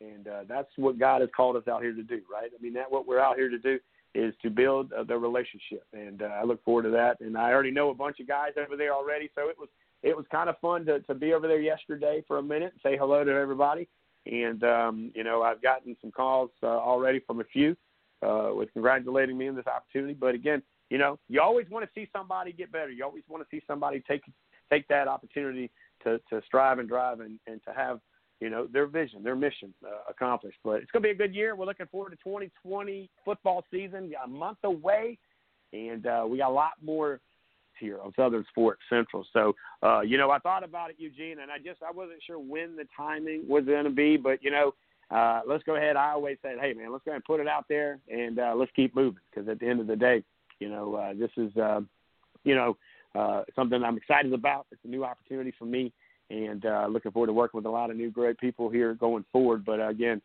my biggest reason was to personally, vocally, because I can't call everybody is to just to say thank you to Summerville for the opportunities that you gave me. And, uh, you know, I wish you guys the best of luck going forward. I know Coach Ian Rafferty uh, is going to do a great job over there at Summerville. Uh, I, I think he's going to do great. But uh, I look forward to, you know, to, to uh, the new chapter and to the new uh, to the new goals that I'll be putting forward uh, in front of me with the athletic director and the new head, and of course the head coach over at Fort. Uh, you know, he's to have a list. He's to have a you know a goal sheet, and I'm ready for uh, for that. As Coach Call did that for me, and Coach, uh, I do want to thank Brian Rutherford, uh, who also uh, you know gave me a chance over there at Summerville uh, to do what I did as well. So personally, um, you know, uh, again, I want to say thank you again to everybody who had a little hand in that in that cup during or that bucket uh, that we were working together for those years that we worked together. Well, again, man, proud of you. Uh, I'm looking forward to getting a pair of those blue shorts. You know my size, man, and I, I've seen those guys wear them at the camps. I tell you, it's going to be the first uh, weekend we don't actually have an official camp to cover. I will be in Charlotte on Sunday. Uh, got a good. Uh, you met um, uh, Mr. Dan Orner, who came down from Charlotte to uh, work with some guys uh, from James Island, Lucy Beckham, uh, and Oceanside over at the Citadel. Uh, some of those guys will be traveling up to Charlotte, joining in. Uh, oh, and North Augusta was there here in Charleston. Uh, some of those guys, as well as the Rock Hill guys, uh, Spartanburg guy, will be up in uh, Charlotte with us on Sunday. Uh, so we'll be there from about one to I think about three o'clock. So we're looking forward to that. Safe travels to everyone, buddy, and just proud of you. Yeah, no doubt. It's going to be a uh, a busy weekend. Saturday we will be early over in the creek, I believe, but they will be doing some uh, some one on ones with uh, defensive backs, some linemen on the defense and offensive side, some running backs. Is uh, Coach Sullivan, the guys over there, of course, I believe a couple of the guys from uh, right over there at the fitness center that we, of course, work out with and help out with over there at the factory. These guys will be a part of this as well, but there's going to be a lot of really really impressive uh, young men out here working out with a lot of the local talent around the low country. So if you're not ready, get ready because the season is on its way and it's on its way in a fast hurry. Now that will do it here for tonight's show. I want to thank all of our sponsors, Gurns Pharmacy, Simmons Barbershop, of course, the factory, Sports and Fitness Training Studios, and Kent Farm for all that they have done and all they continue to do so that we can do, well, what we do here Southern Sport Central. Guys, I hope you guys stay safe stay distance. Remember, it's up to you whether we have the complete season or just a game or two. And again, when you do what you're supposed to do, everything else shall follow. Until next time, guys, we will see you live right here on Southern Sports Central on Sunday night, guys. Take care.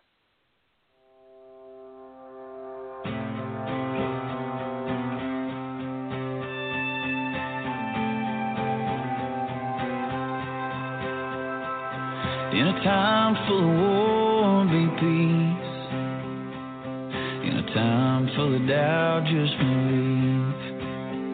Yeah,